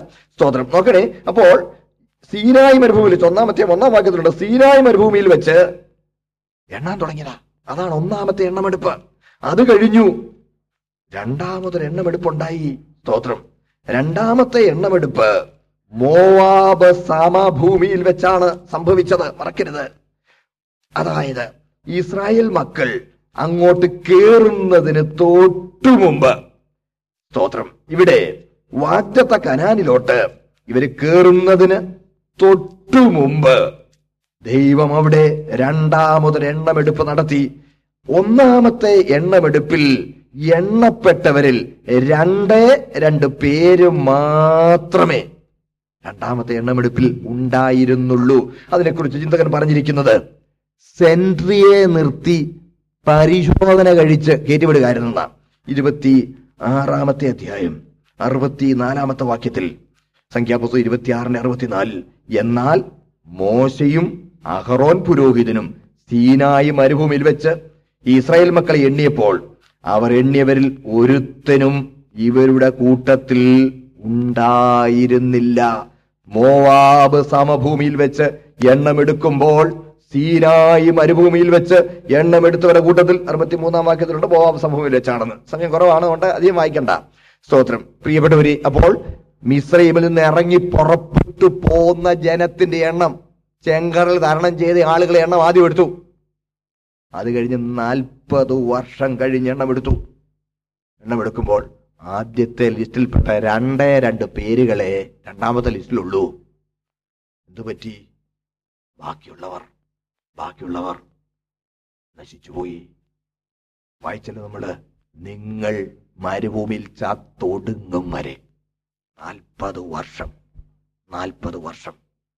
അല്ലേ ലൂയ എന്നെ കേൾക്കുന്ന ദൈവമക്കളെ സ്തോത്രം. ദൈവത്തിലേക്ക് വരുമ്പോൾ എന്റെ വാഴ്ത്തപ്പെട്ട കർത്താവ് ഇവിടെ വന്ന് നാൽപ്പത് ദിവസം അതേ മരുഭൂമിയിൽ ഉപവസിച്ചു. ഇത് വളരെ ശ്രദ്ധേയമാണ് കേട്ടോ. അല്പ കാര്യം ഒന്ന് പറയട്ടെ എന്റെ കൂടെ വന്നേ. യേശു ക്രിസ്തു ഇവിടെ വന്നത് ന്യായപ്രമാണത്തിന്റെ നീതി നിവർത്തിക്കുവാനാ. പാപപരിഹാരത്തിന് നിയമിക്കപ്പെട്ട വ്യവസ്ഥകളുടെ ആകത്തുകയാണ് ന്യായപ്രമാണം. മത്തായി അഞ്ച് പതിനേഴിൽ കർത്താവ് പറഞ്ഞു ഞാൻ വന്ന് ന്യായപ്രമാണത്തെയോ പ്രവാചകന്മാരെയോ നീക്കുവാനല്ല പിന്നെ നിവർത്തിപ്പാനാ. കർത്താവ് വന്നത് ന്യായപ്രമാണത്തിന് കീഴേ ജനിച്ചാണ്. ഗലാത്തിർ നാലിന്റെ നാല് ന്യായപ്രമാണത്തിന് കീഴെ ജനിച്ച് ന്യായപ്രമാണത്തെ നിവർത്തിക്കുവാൻ കർത്താവ് വന്നു. സ്തോത്രം. പ്രിയപ്പെട്ട അങ്ങനെ ന്യായപ്രമാണത്തെ നിവർത്തിക്കുവാൻ വന്ന കർത്താവ് ന്യായപ്രമാണത്തിന് കീഴേ ജനിച്ച് സകല വ്യവസ്ഥയ്ക്ക് വിധേയപ്പെട്ടു. എട്ടാം നാൾ പരിച്ഛേദയ്ക്ക് വിധേയപ്പെട്ടു. പന്ത്രണ്ടാം വയസ്സിൽ ബാർമിറ്റ്സ്വായ്ക്ക് വിധേയപ്പെട്ടു. അത് കഴിഞ്ഞ് മുപ്പതാമത്തെ വയസ്സിൽ സ്നാനം സ്വീകരിച്ച് അതായത് യോഹനന്റെ കീഴെ. അതും ദൈവനീതിയുടെ നിവർത്തീകരണത്തിന്റെ ഭാഗമാണ്. ശുശ്രൂഷയ്ക്ക് വേർതിരിക്കപ്പെട്ടു. പിന്നുള്ള മൂന്ന് പെസഹകളിലും എന്റെ പുനകർത്താവ് സംബന്ധിച്ചു. ശബത്തിൽ സിനഗോഗിൽ പോയി പ്രസംഗിച്ചു. ഇതെല്ലാം ചെയ്തു. ഇതെല്ലാം ചെയ്തു. ന്യായപ്രമാണത്തിന് കീഴ്പ്പെട്ട് വിധേയപ്പെട്ട് ജീവിച്ചു. എന്തിനാണെന്നറിയാമോ? ന്യായപ്രമാണത്തെ നിവർത്തിക്കാൻ ഈ കൂട്ടത്തിൽ നാൽപ്പത് ദിവസം യോഹന്നാന്റെ കൈക്കിടെ സ്നാനം സ്വീകരിച്ചിട്ട് നാൽപ്പത് ദിവസം മരുഭൂമിയിലേക്ക് പോയി. വിശദീകരണത്തിന് സമയം എടുക്കുന്നില്ല മരു ഈ നാൽപ്പത് എന്നുള്ളതിന്റെ ആ പ്രാധാന്യം നമ്മുടെ ഒരു തെറ്റിദ്ധാരണകൾ ഉണ്ടാകുന്നുകൊണ്ടെന്ന് പറയുകയാണ്. മരുഭൂമിയിൽ ഉപവസിച്ചത് ഇസ്രായേലിന് നിവർത്തിക്കാൻ കഴിയാഞ്ഞ നീതി നിവർത്തിക്കാനാ. ഏതൊരു മരുഭൂമിയിൽ ഇസ്രായേൽ മത്സരിച്ചുവോ? ഒരു ഭക്ഷണകാര്യം പറഞ്ഞായിരുന്നു മത്സരം. മെയിൻ ഭക്ഷണം ഭക്ഷണകാര്യം പറഞ്ഞ മത്സരം. അവരിടക്കിടയ്ക്ക് പറയും ഓ ഈ സാരമല്ലാത്ത മഞ്ഞ. ഞങ്ങൾക്ക് വെറുപ്പ്. മിശ്രീമിലിരുന്നപ്പോ ചിറ്റുള്ളി ചെയ്തുള്ളി വെള്ളരിക്ക വെണ്ടയ്ക്ക സകലവിധ കായ്കളും ഇറച്ചക്കലങ്ങളെ ഇറച്ചിക്കലങ്ങളെ അരികെ ഇരുന്നിച്ചാ മതിയായിരുന്നു. അയ്യോ തിന്നാ മതിയായിരുന്നു. ഇവിടോ? മന്ന മന്ന മന്ന. ഇതെന്ന? മന്നാന്ന വാക്കിന്റെ അർത്ഥം ഇതെന്ന? ഇതെന്ന? നിന്നയോടെ അവർ വരവേറ്റു ദൈവത്തിന്റെ പ്രൊവിഷൻ. നിന്നയോടെ വരവേറ്റു. ഞങ്ങൾക്ക് വെറുപ്പ. നിന്നിച്ചു. അങ്ങനെ നിന്നയോടെ ഭക്ഷണകാര്യം പറഞ്ഞ് നാൽപ്പത് വർഷം മരുഭൂമിയിൽ മത്സരിച്ചു. നാൽപ്പത് വർഷത്തെ മരുഭൂമിയുടെ മത്സരത്തിന് കാരണം അതായിരുന്നു സ്തോത്രം. അതേ മരുഭൂമിയിൽ എന്റെ കർത്താവ് നാൽപ്പത് ദിവസം ഉപവസിച്ചു. അവർക്ക് നിവർത്തിക്കാൻ കഴിയാഞ്ഞ നീതി നിവർത്തിക്കുവാനാണ് കർത്താവ് നാൽപ്പത് ദിവസം ഉപവസിച്ചത്. അതുകൊണ്ടാണ് ആവർത്തന പുസ്തകം എട്ടാം അധ്യായം രണ്ടു മൂന്ന് നിങ്ങൾ വീട്ടിൽ വായിക്കണേ. അവിടെ ഞാൻ നിങ്ങളെ വിശപ്പിക്കുകയും നിങ്ങളെ താഴ്ത്തുകയും മനുഷ്യനപ്പം കൊണ്ട് മാത്രമല്ല.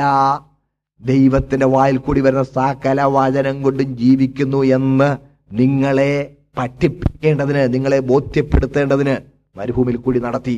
അപ്പോൾ മരുഭൂമിയിൽ കൂടി നാൽപ്പത് വർഷം നടത്തി. എടുത്തെങ്കിലും വായിച്ചു എടുത്തെങ്കിലും വായിച്ചേ. ആവർത്തനം എട്ടും രണ്ട് മുതൽ ഒന്ന് വായിച്ചേ വേഗം ആ. നിന്നെ താഴ്ത്തുവാനും ആ. ആ. ആ. ആ.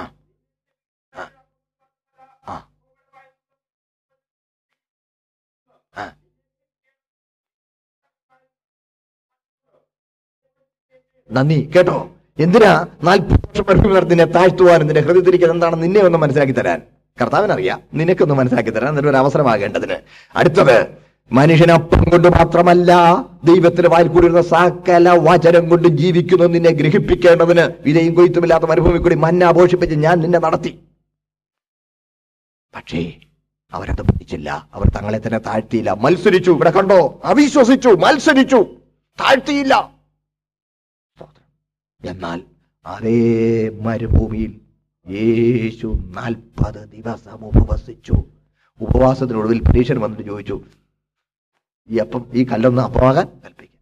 കർത്താവ് എന്ന മടി പറഞ്ഞു മനുഷ്യൻ അപ്പം കൊണ്ട് മാത്രമല്ല ദൈവത്തിന്റെ വായിൽ കൂടി വരുന്ന സകല വചനം കൊണ്ടും ജീവിക്കുന്നു. ഇസ്രായേൽ പഠിക്കാൻ ദൈവം ആഗ്രഹിച്ചതും അവർ പഠിക്കാഞ്ഞതുമായ കാര്യം. എന്റെ പൊന്നു കർത്താവ് തന്റെ ജീവിതം കൊണ്ട് തെളിയിക്കുക. ഇത് കണ്ടോ ചോദിച്ചു ദൈവം നീ നിവർത്തിക്കുക. നാൽപ്പത് വർഷത്തെ മരുഭൂമിയിലെ മത്സരം യേശു നിവർത്തിച്ചു. നമുക്ക് സന്തോഷിക്കാൻ വകയുണ്ട്. അതുകൊണ്ട് കർത്താവിൽ നമ്മൾ രക്ഷപ്പെട്ടിരിക്കുന്നത്. ഇനി തിരിഞ്ഞ് മത്സ- മത്സരിക്കരുത്. ഇനി തിരിഞ്ഞ് മത്സരിക്കരുത്. അവിശ്വസിക്കരുത്. വിശ്വാസത്തിന്റെ എതിർപദം അവിശ്വാസം എന്ന് പറയുമ്പോൾ അതിന് മറ്റൊരു വാക്ക് മത്സരമെന്ന. മത്സരം മത്സരം. മത്സരിക്കരുത്. കർത്താവ് ജനത്തെ മിശ്രം നിരീക്ഷിച്ചിട്ടും വിശ്വസിക്കാത്ത ജനത്തെ നശിപ്പിച്ചു. അടുത്തത് തങ്ങളുടെ വാഴ്ച കാത്തുകൊള്ളാതെ സ്വന്തം വാസസ്ഥലം വിട്ടുപോയ ദൂതന്മാരെ മഹാദിവസത്തിന് വിധിക്കായി എന്നേക്ക് വിള ചങ്ങലിയിട്ട് അന്ധകാരത്തിന് കീഴിൽ സൂക്ഷിച്ചിരിക്കുന്നു. ശരി അഭിപ്രായ വ്യത്യാസങ്ങളൊക്കെ ഉള്ള ഒരു ഭാഗമാണ്. പക്ഷേ നിങ്ങളോട് ഞാൻ ചില കാര്യം ഒന്ന് പറഞ്ഞോട്ടെ എന്റെ കൂടുന്ന് വന്നി. ആരായി ദൂതന്മാർ? വീണുപോയ ദൂതന്മാരെ രണ്ട് ഗണമായി നമുക്ക് കാണാം. ഒന്ന് സ്വതന്ത്രമായി നടക്കുന്ന ഒരു കൂട്ടം ദൂതന്മാർ. രണ്ടാമത്തെ കൂട്ടം ഈ ഒരു കൂട്ടത്തെ അന്ധകാരത്തിന്റെ ചങ്ങലിലിട്ടിരിക്കുന്നു പത്രോസിന്റെ രണ്ടാം ലേഖനം രണ്ടാം നാലാം വാക്യത്തിലും അത് തന്നെ പറഞ്ഞിട്ടുണ്ട്. ഏത് ഒരു കൂട്ടത്തെ ചങ്ങലയിലിട്ടേക്ക് അന്ധകാരത്തിന്റെ ചങ്ങലയിലിട്ടിരിക്കുന്നു. പക്ഷെ മറ്റൊരു കൂട്ടം സ്വതന്ത്രമായി നടക്കുന്നു. ഊടാടി നടക്കുക. അവനൊരു അഹങ്കാരിയ ലൂസിപ്പർ വരെ ഊടാടി നടക്കുക. അവനങ്ങ് സ്വർഗത്തിൽ വരെ എന്നൊരു അഹങ്കാരം അവനല്ലേ? കർത്താവ് നീ എവിടെ വരുവാന്ന് ചോദിച്ചു? പറഞ്ഞു എന്നെ പറഞ്ഞു. എന്നെ മറുപടി പറഞ്ഞു. ഞാൻ ഇന്നിടത്തുനിന്ന് വരിക എന്നല്ല പറഞ്ഞു. ഞാൻ ഊടാടി പറഞ്ഞു എന്ന് പറഞ്ഞു. എന്റെ ദാസന അയ്യോപനമായ ദൃഷ്ടി വെച്ചാൽ ചോദിച്ചപ്പോഴും നേരിട്ട് മറുപടിയാണോ? അതെങ്ങനെ? നീ അവനെ വേലിട്ട് വെച്ചേക്കുമല്ലേ എന്തൊരു അഹങ്കാരിയ. അവൻ അത്ര തിക്കാരത്തോടെ ഇറങ്ങി നടക്കുക. പക്ഷെ വേറൊരു കൂട്ടത്തെ എന്ത് ചെയ്തിരിക്കുക? ചങ്ങലയിട്ട് വെച്ചിരിക്കുക. ഇതെന്തുകൊണ്ട് ഇതെന്തുകൊണ്ട്? അവരുടെ കുറ്റം എന്താണെന്ന് ഇവിടെ പറഞ്ഞിട്ടുണ്ട്. തങ്ങളുടെ വാഴ്ച കാത്തുകൊള്ളാതെ സ്വന്ത വാസസ്ഥലം വിട്ടുപോയി. ആ വാസസ്ഥലം എന്നതിന് മൂലകൃതിയിലെ പദം ഓയിക്കറ്റേറിയോൻ എന്നാണ്. ഓയിക്കറ്റേറിയോൻ എന്ന വാക്ക് തന്നെയാണ് കൊരിന്തിരക്കെഴുത രണ്ടാമത്തെ ലേഖനം അഞ്ചാമത്തെയും ആദ്യ ഭാഗത്ത് കൂടാരമായ ഭൗമ ഭവനം ആ ഭൗമ ഭവനം എന്ന് പറഞ്ഞിരിക്കുന്ന അവിടെ ഉപയോഗിച്ചിരിക്കുന്ന അതേ വാ ഭവനം എന്നത് ഉപയോഗിച്ചിരിക്കുന്ന അതേ വാക്കാണ് വാസസ്ഥലം എന്നിവിടെ തർജമ ചെയ്തിരിക്കുന്നത്. അതായത് ശ്രദ്ധിക്കണേ വളരെ ശ്രദ്ധിച്ചിരിക്കണേ. ദൂതന്മാർക്ക് നിയമിക്കപ്പെട്ടിരുന്ന ഒരു മണ്ഡലമുണ്ട്. ആ മണ്ഡലത്തിൽ നിന്ന് അവർ പുറ- പുറമേ ചാടി. അവരുടെ ശരീരം വിട്ട് അവരരുതാത്ത മണ്ഡലത്തിൽ പ്രവേശിച്ചു. ഹെറ്ററസ് എന്ന ഗ്രീക്ക് പദവും അവിടെ ഉപയോഗിച്ചിട്ടുണ്ട്. ഹെറ്ററസ് എന്ന് പറഞ്ഞാൽ അവർക്ക് അനുവദിക്കപ്പെട്ടിട്ടില്ലാത്ത സ്ട്രേഞ്ച് പ്രിയപ്പെട്ടവരെ ടെക്സ്ച്വൽ ക്രിറ്റിസിസം അനുസരിച്ച് വാക്കുകൾ അപഗ്രഥിച്ച് പഠിക്കുന്ന ഇന്നത്തെ വളരെ വിശദമായി പഠിക്കുന്ന സ്കോളാസ്റ്റിക് രീതി അവർ പറഞ്ഞിരിക്കുന്ന വിശദീകരണമാണ് ഞാനിവിടെ പറയുന്നത്. അഭിപ്രായ വ്യത്യാസങ്ങളുണ്ട്. ഈ ദൂതന്മാർ. ലൂസിഫറിനോടുകൂടെ വീണ ദൂതന്മാരെങ്കിലും ലൂസിഫറിന് എന്നുമുള്ള ഒരു താല്പര്യം മനുഷ്യവർഗത്തിന്റെ വീണ്ടെടുപ്പ് സാധിപ്പിക്കരുതെന്ന മനുഷ്യവർഗത്തിന്റെ വീണ്ടെടുപ്പ് സാധിപ്പിക്കരുത്. തുടക്കം മുതലേ തുടങ്ങി. ഹവായോട് ആദാമനോടും ദൈവം പറഞ്ഞു സ്ത്രീയുടെ സന്തതി സർപ്പല അന്നേരം മുതൽ ഇവൻ സൂക്ഷിച്ചു. സ്ത്രീ ഈ സ്ത്രീ അല്ലേ ഇവിടെ സന്തതി നോക്കാം. ഇവളെയല്ലേ ഞാൻ പിടിച്ചോളാം. ആദ്യം കായേൻ. അവനെ അങ്ങ് സ്വാധീനിച്ചു. ആ ഇനി ഇവൻ എന്റെ തല ഇറക്കുകയില്ല. അത് കഴിഞ്ഞപ്പോൾ ഹാബേൽ. ഹാബേലിനെ വലയിൽ വീഴിക്കാൻ ഒത്തില്ല. അപ്പോൾ ആദ്യത്തവനെ കൊണ്ട് ഇവനെ കൊല്ലിച്ചു. ഇങ്ങനെ മുമ്പോട്ട് വരുമ്പോൾ പ്രിയപ്പെട്ടവരെ നാം ദൈവവചനത്തിൽ പരിശോധിച്ചാൽ മസിഹായുടെ പരമ്പരയിൽ വന്നിരുന്ന ആ ആ ആ തലമുറകളെ മുഴുവൻ മുഴുവൻ അവൻ ഉപദ്രവിക്കാൻ പരിശ്രമം കഴിച്ചു.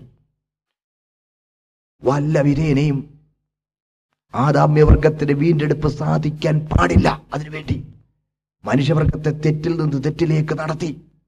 സോതോം ഗോമോറായിൽ ഏറ്റവും നീചമായ തെറ്റിലേക്ക് ജനത്തെ വലിച്ചുകൊണ്ടുപോയി ഏറ്റവും നീചമായ തെറ്റിലേക്ക്. ആ കൂട്ടത്തിൽ മനുഷ്യനെ വല്ലാതെ അക്കി തീർക്കുവാനായി മനുഷ്യനുമായി അരുതാത്ത ഒരു നിലയിലുള്ള ഒരു ബന്ധത്തിലേക്ക് പോലും അവരേർപ്പെടാൻ തന്റെ ഇടം കാണിച്ചു എന്നാണ് തിയോളജിൻസ് അതിനെക്കുറിച്ച് അഭിപ്രായപ്പെട്ടിരിക്കുന്നത്. ഉൽപ്പത്തി പുസ്തകം ആറാം അധ്യായത്തിലെ സംഭവമാണ് ഇതിന്റെ പശ്ചാത്തലത്തിലുള്ളതെന്ന് ഇന്ന് മോഡേൺ തിയോളജിൻസിൽ ടെക്സ്റ്റൽ ക്രിറ്റിസിസം അനുസരിച്ച് വാക്കുകളെ അപഗ്രഥിച്ച് ടെക്സ്റ്റ് പഠിക്കുന്ന എല്ലാ തിയോളജിൻസും അതിൽ തൊണ്ണൂറ് ശതമാനം തിയോളജിൻസും അഭിപ്രായം ഉള്ളവരാണ്.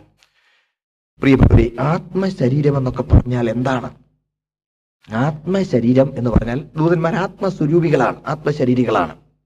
അപ്പോൾ ആത്മശരീരികളായത് ആത്മശരീരം ആത്മശരീരികളായതുകൊണ്ട് അവർ ഒരിക്കലും ജഡമണ്ഡലത്തിലേക്ക് ഏർപ്പെടാൻ പാടില്ല. എന്നാൽ നാം ദൈവവചനം പരിശോധിക്കുമ്പോൾ ദൂതന്മാർ ആത്മശരീരികളാണെങ്കിലും അവർ ജഡ ശരീരത്തിൽ വെളിപ്പെട്ടത് തിരുവിഴത്തിൽ കാണാം. അതാണ് എബ്രാലേഖനം നമ്മൾ വായിക്കുന്നുണ്ടല്ലോ. കേൾക്കണേ? എബ്രാലേഖനത്തിൽ വായിക്കുന്നുണ്ടല്ലോ. അതിഥി സൽക്കാരം മറക്കരുത്. ഇങ്ങനെ അറിയാതെ ചിലർ ദൂതന്മാരെ സൽക്കരിച്ചിട്ടുണ്ട്. ദൃശ്യവും സ്പർശവുമായ ശരീരം സ്വീകരിച്ച അവസ്ഥയുണ്ട്. മാത്രമല്ല യേശുക്രിസ്തു ഉയർത്തെഴുന്നേറ്റത് യേശു യേശുക്രിസ്തു ഉയർത്തെഴുന്നേറ്റത് ആത്മശരീരത്തിലാ. ആത്മശരീരത്തിൽ ഉയർത്തെഴുന്നേറ്റ് കഴിഞ്ഞും കർത്താവിന് അടച്ചിട്ട മുറിക്ക് അകത്ത് കയറാം. പെട്ടെന്ന് അപ്രത്യക്ഷമാകാം. പക്ഷെ അതേ സമയത്ത് തന്നെ കർത്താവ് എന്നെ ഒന്ന് തൊട്ടു നോക്ക്. എന്നെ ഒന്ന് തൊട്ടു നോക്ക്. അവർ കാണെ വറുത്ത മീനും തെൻകട്ടയും ഭക്ഷിച്ചു ഭക്ഷിച്ചു കഴിച്ചു. അപ്പോൾ ആത്മശരീര പരിമിതികൾ പരിമിതികളില്ലാത്ത ശരീരമെന്നാണ് അതിന് തിയോളജൻസ് പറയുന്ന നിർവചനം. യാതൊരു പരിമിതികളും ഇല്ല. അപ്പോൾ സ്പർശ്യവും ദൃശ്യവുമായി വെളിപ്പെടണോ? വെളിപ്പെടാം.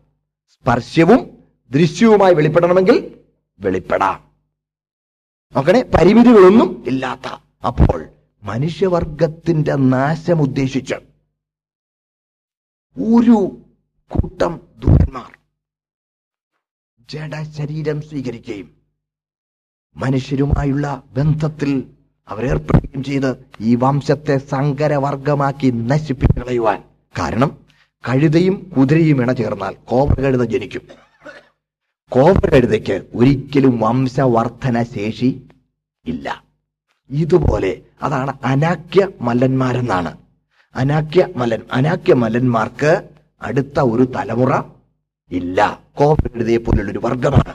അവരങ്ങനെ ഉണ്ടായ വലിയ അജാന ബാഹുക്കളായിരുന്നു എന്നാണ് ഈ തിയോളജിൻസ് അതിനെക്കുറിച്ച് അഭിപ്രായപ്പെട്ടിരിക്കുന്നത്.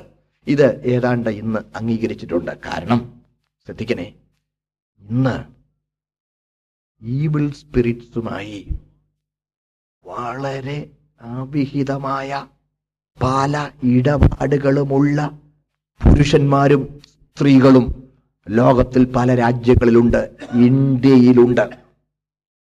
കൂടെ ഉണ്ട് അവരുടെ ക്ലബുകളുണ്ട് അവരുടെ ക്ലബുകളുണ്ട് അതുകൊണ്ടാണ് ദൈവം ഈ മഹാദ്രോഹികളായ മനുഷ്യവർഗത്തിന് നാശകരമായ കാര്യങ്ങളിൽ ഏർപ്പെടാൻ തന്റെ ഇടം കാണിച്ച ധൈര്യം കാണിച്ച ഈ മഹാമത്സരികളെ ചങ്ങലയിലിട്ടു. ബാക്കി ദൂതന്മാർ? ബാക്കി വീണുപോയ ദൂതന്മാർ സ്വതന്ത്രമായി. സ്വതന്ത്രമായി നടക്കുമ്പോൾ ഇവരെ അതുകൊണ്ടാണ് കാര്യം മനുഷ്യവർഗത്തിലെ സംരക്ഷണത്തിന് വേണ്ടിയാണ് അവരെ ചങ്ങലയിൽ ഇട്ടിരിക്കുന്നത് എന്ന് ബഹുഭൂരിപക്ഷം ടെക്സ്റ്റൽ ക്രിറ്റിസിസം അനുസരിച്ച് വേദപുസ്തകം പഠിക്കുന്ന തിയോളജിൻസും അഭിപ്രായപ്പെടുന്നു. കാര്യം ഒത്തിരി പേര് വിമർശിക്കുന്നവരുണ്ട്. അതിലൊരു വിമർശനം ഇതാണ്. ഇന്നും അങ്ങനെ എന്തെങ്കിലും ഒരു അവിഹിത ഗർഭമുണ്ടായാൽ അത് ദൂതനാണെന്ന് പറഞ്ഞ് രക്ഷപ്പെടാമല്ലോ എന്ന് പറയും. അതുകൊണ്ടാണ് ഇന്ന് അങ്ങനെ ഉണ്ടാകാതിരിക്കാൻ അങ്ങനെ ഒരു ഒരു ഒരു കാര്യം ഉണ്ടാകാതിരിക്കാൻ വേണ്ടിയാണ് ഇവരെ എന്ത് ചെയ്തിരിക്കുന്നു? അന്ധകാരത്തിന്റെ ചങ്ങലയിൽ ഇട്ടിരിക്കുന്നു. പ്രിയപ്പെട്ടവരെ ഈ ലേഖനത്തിൽ അനുവദിക്കപ്പെട്ടിരിക്കുന്ന മണ്ഡലത്തിൽ നിന്ന് മാറിപ്പോകുന്ന ആളുകളുടെ മേൽ വരുന്ന ശിക്ഷ. നോക്കണേ ഇസ്രായേൽ ദൈവത്തോടുള്ള ബന്ധത്തിൽ കർത്താവിനോട് മാത്രം പറ്റിയിരിക്കാൻ ദൈവം ആഗ്രഹിച്ചു. അതാണ് പക്ഷെ അവർ മത്സരിച്ചപ്പോൾ അത് പാതിവൃത്യ ഭംഗമായി കണക്കുകൂട്ടി. മനസ്സിലായില്ലേ? പാതിവൃത്യ പാതിവൃത്യ ഭംഗമായി കണക്കുകൂട്ടി. ഏകനാഥനായി കർത്താവിനോട് പറ്റിയിരിക്കേണ്ടവർ തെറ്റിപ്പോയപ്പോൾ അത്ര ഗൗരവമായത് കണക്കുകൂട്ടി. പ്രിയപ്പെട്ടവരെ മാത്രമല്ല ഇവിടെ കണ്ടോ? ആത്മമണ്ഡലത്തിൽ ഇരിക്കേണ്ടവർ. സ്തോത്രം. ആ വാഴ്ച ഒയ്ക്കറ്റേറിയോൺ ആ വാസസ്ഥലം ആ നില കാത്തുകൊള്ളാതെ വീണുപോയപ്പോൾ അന്ധകാരത്തിന്റെ ചങ്ങലയിട്ട് സൂക്ഷിച്ചിരിക്കുന്നു. അടുത്ത ഭാഗം കൂടി സമയം പോയി നിർത്തുകയാണ്. അടുത്ത ഭാഗം കൂടെ വായിക്കുമ്പോൾ അതൊന്നുകൂടി ഉറപ്പിച്ചാണ് അവർ പറയുന്ന പല തിയോളജൻസ് പറയുന്നത്. അതുപോലെ സോതോമും ഗോമോറായും ചുറ്റുമുള്ള പട്ടണങ്ങളും അവർക്ക് സമമായി. മനസ്സിലായില്ലേ? ദുർനടപ്പാചരിച്ച്.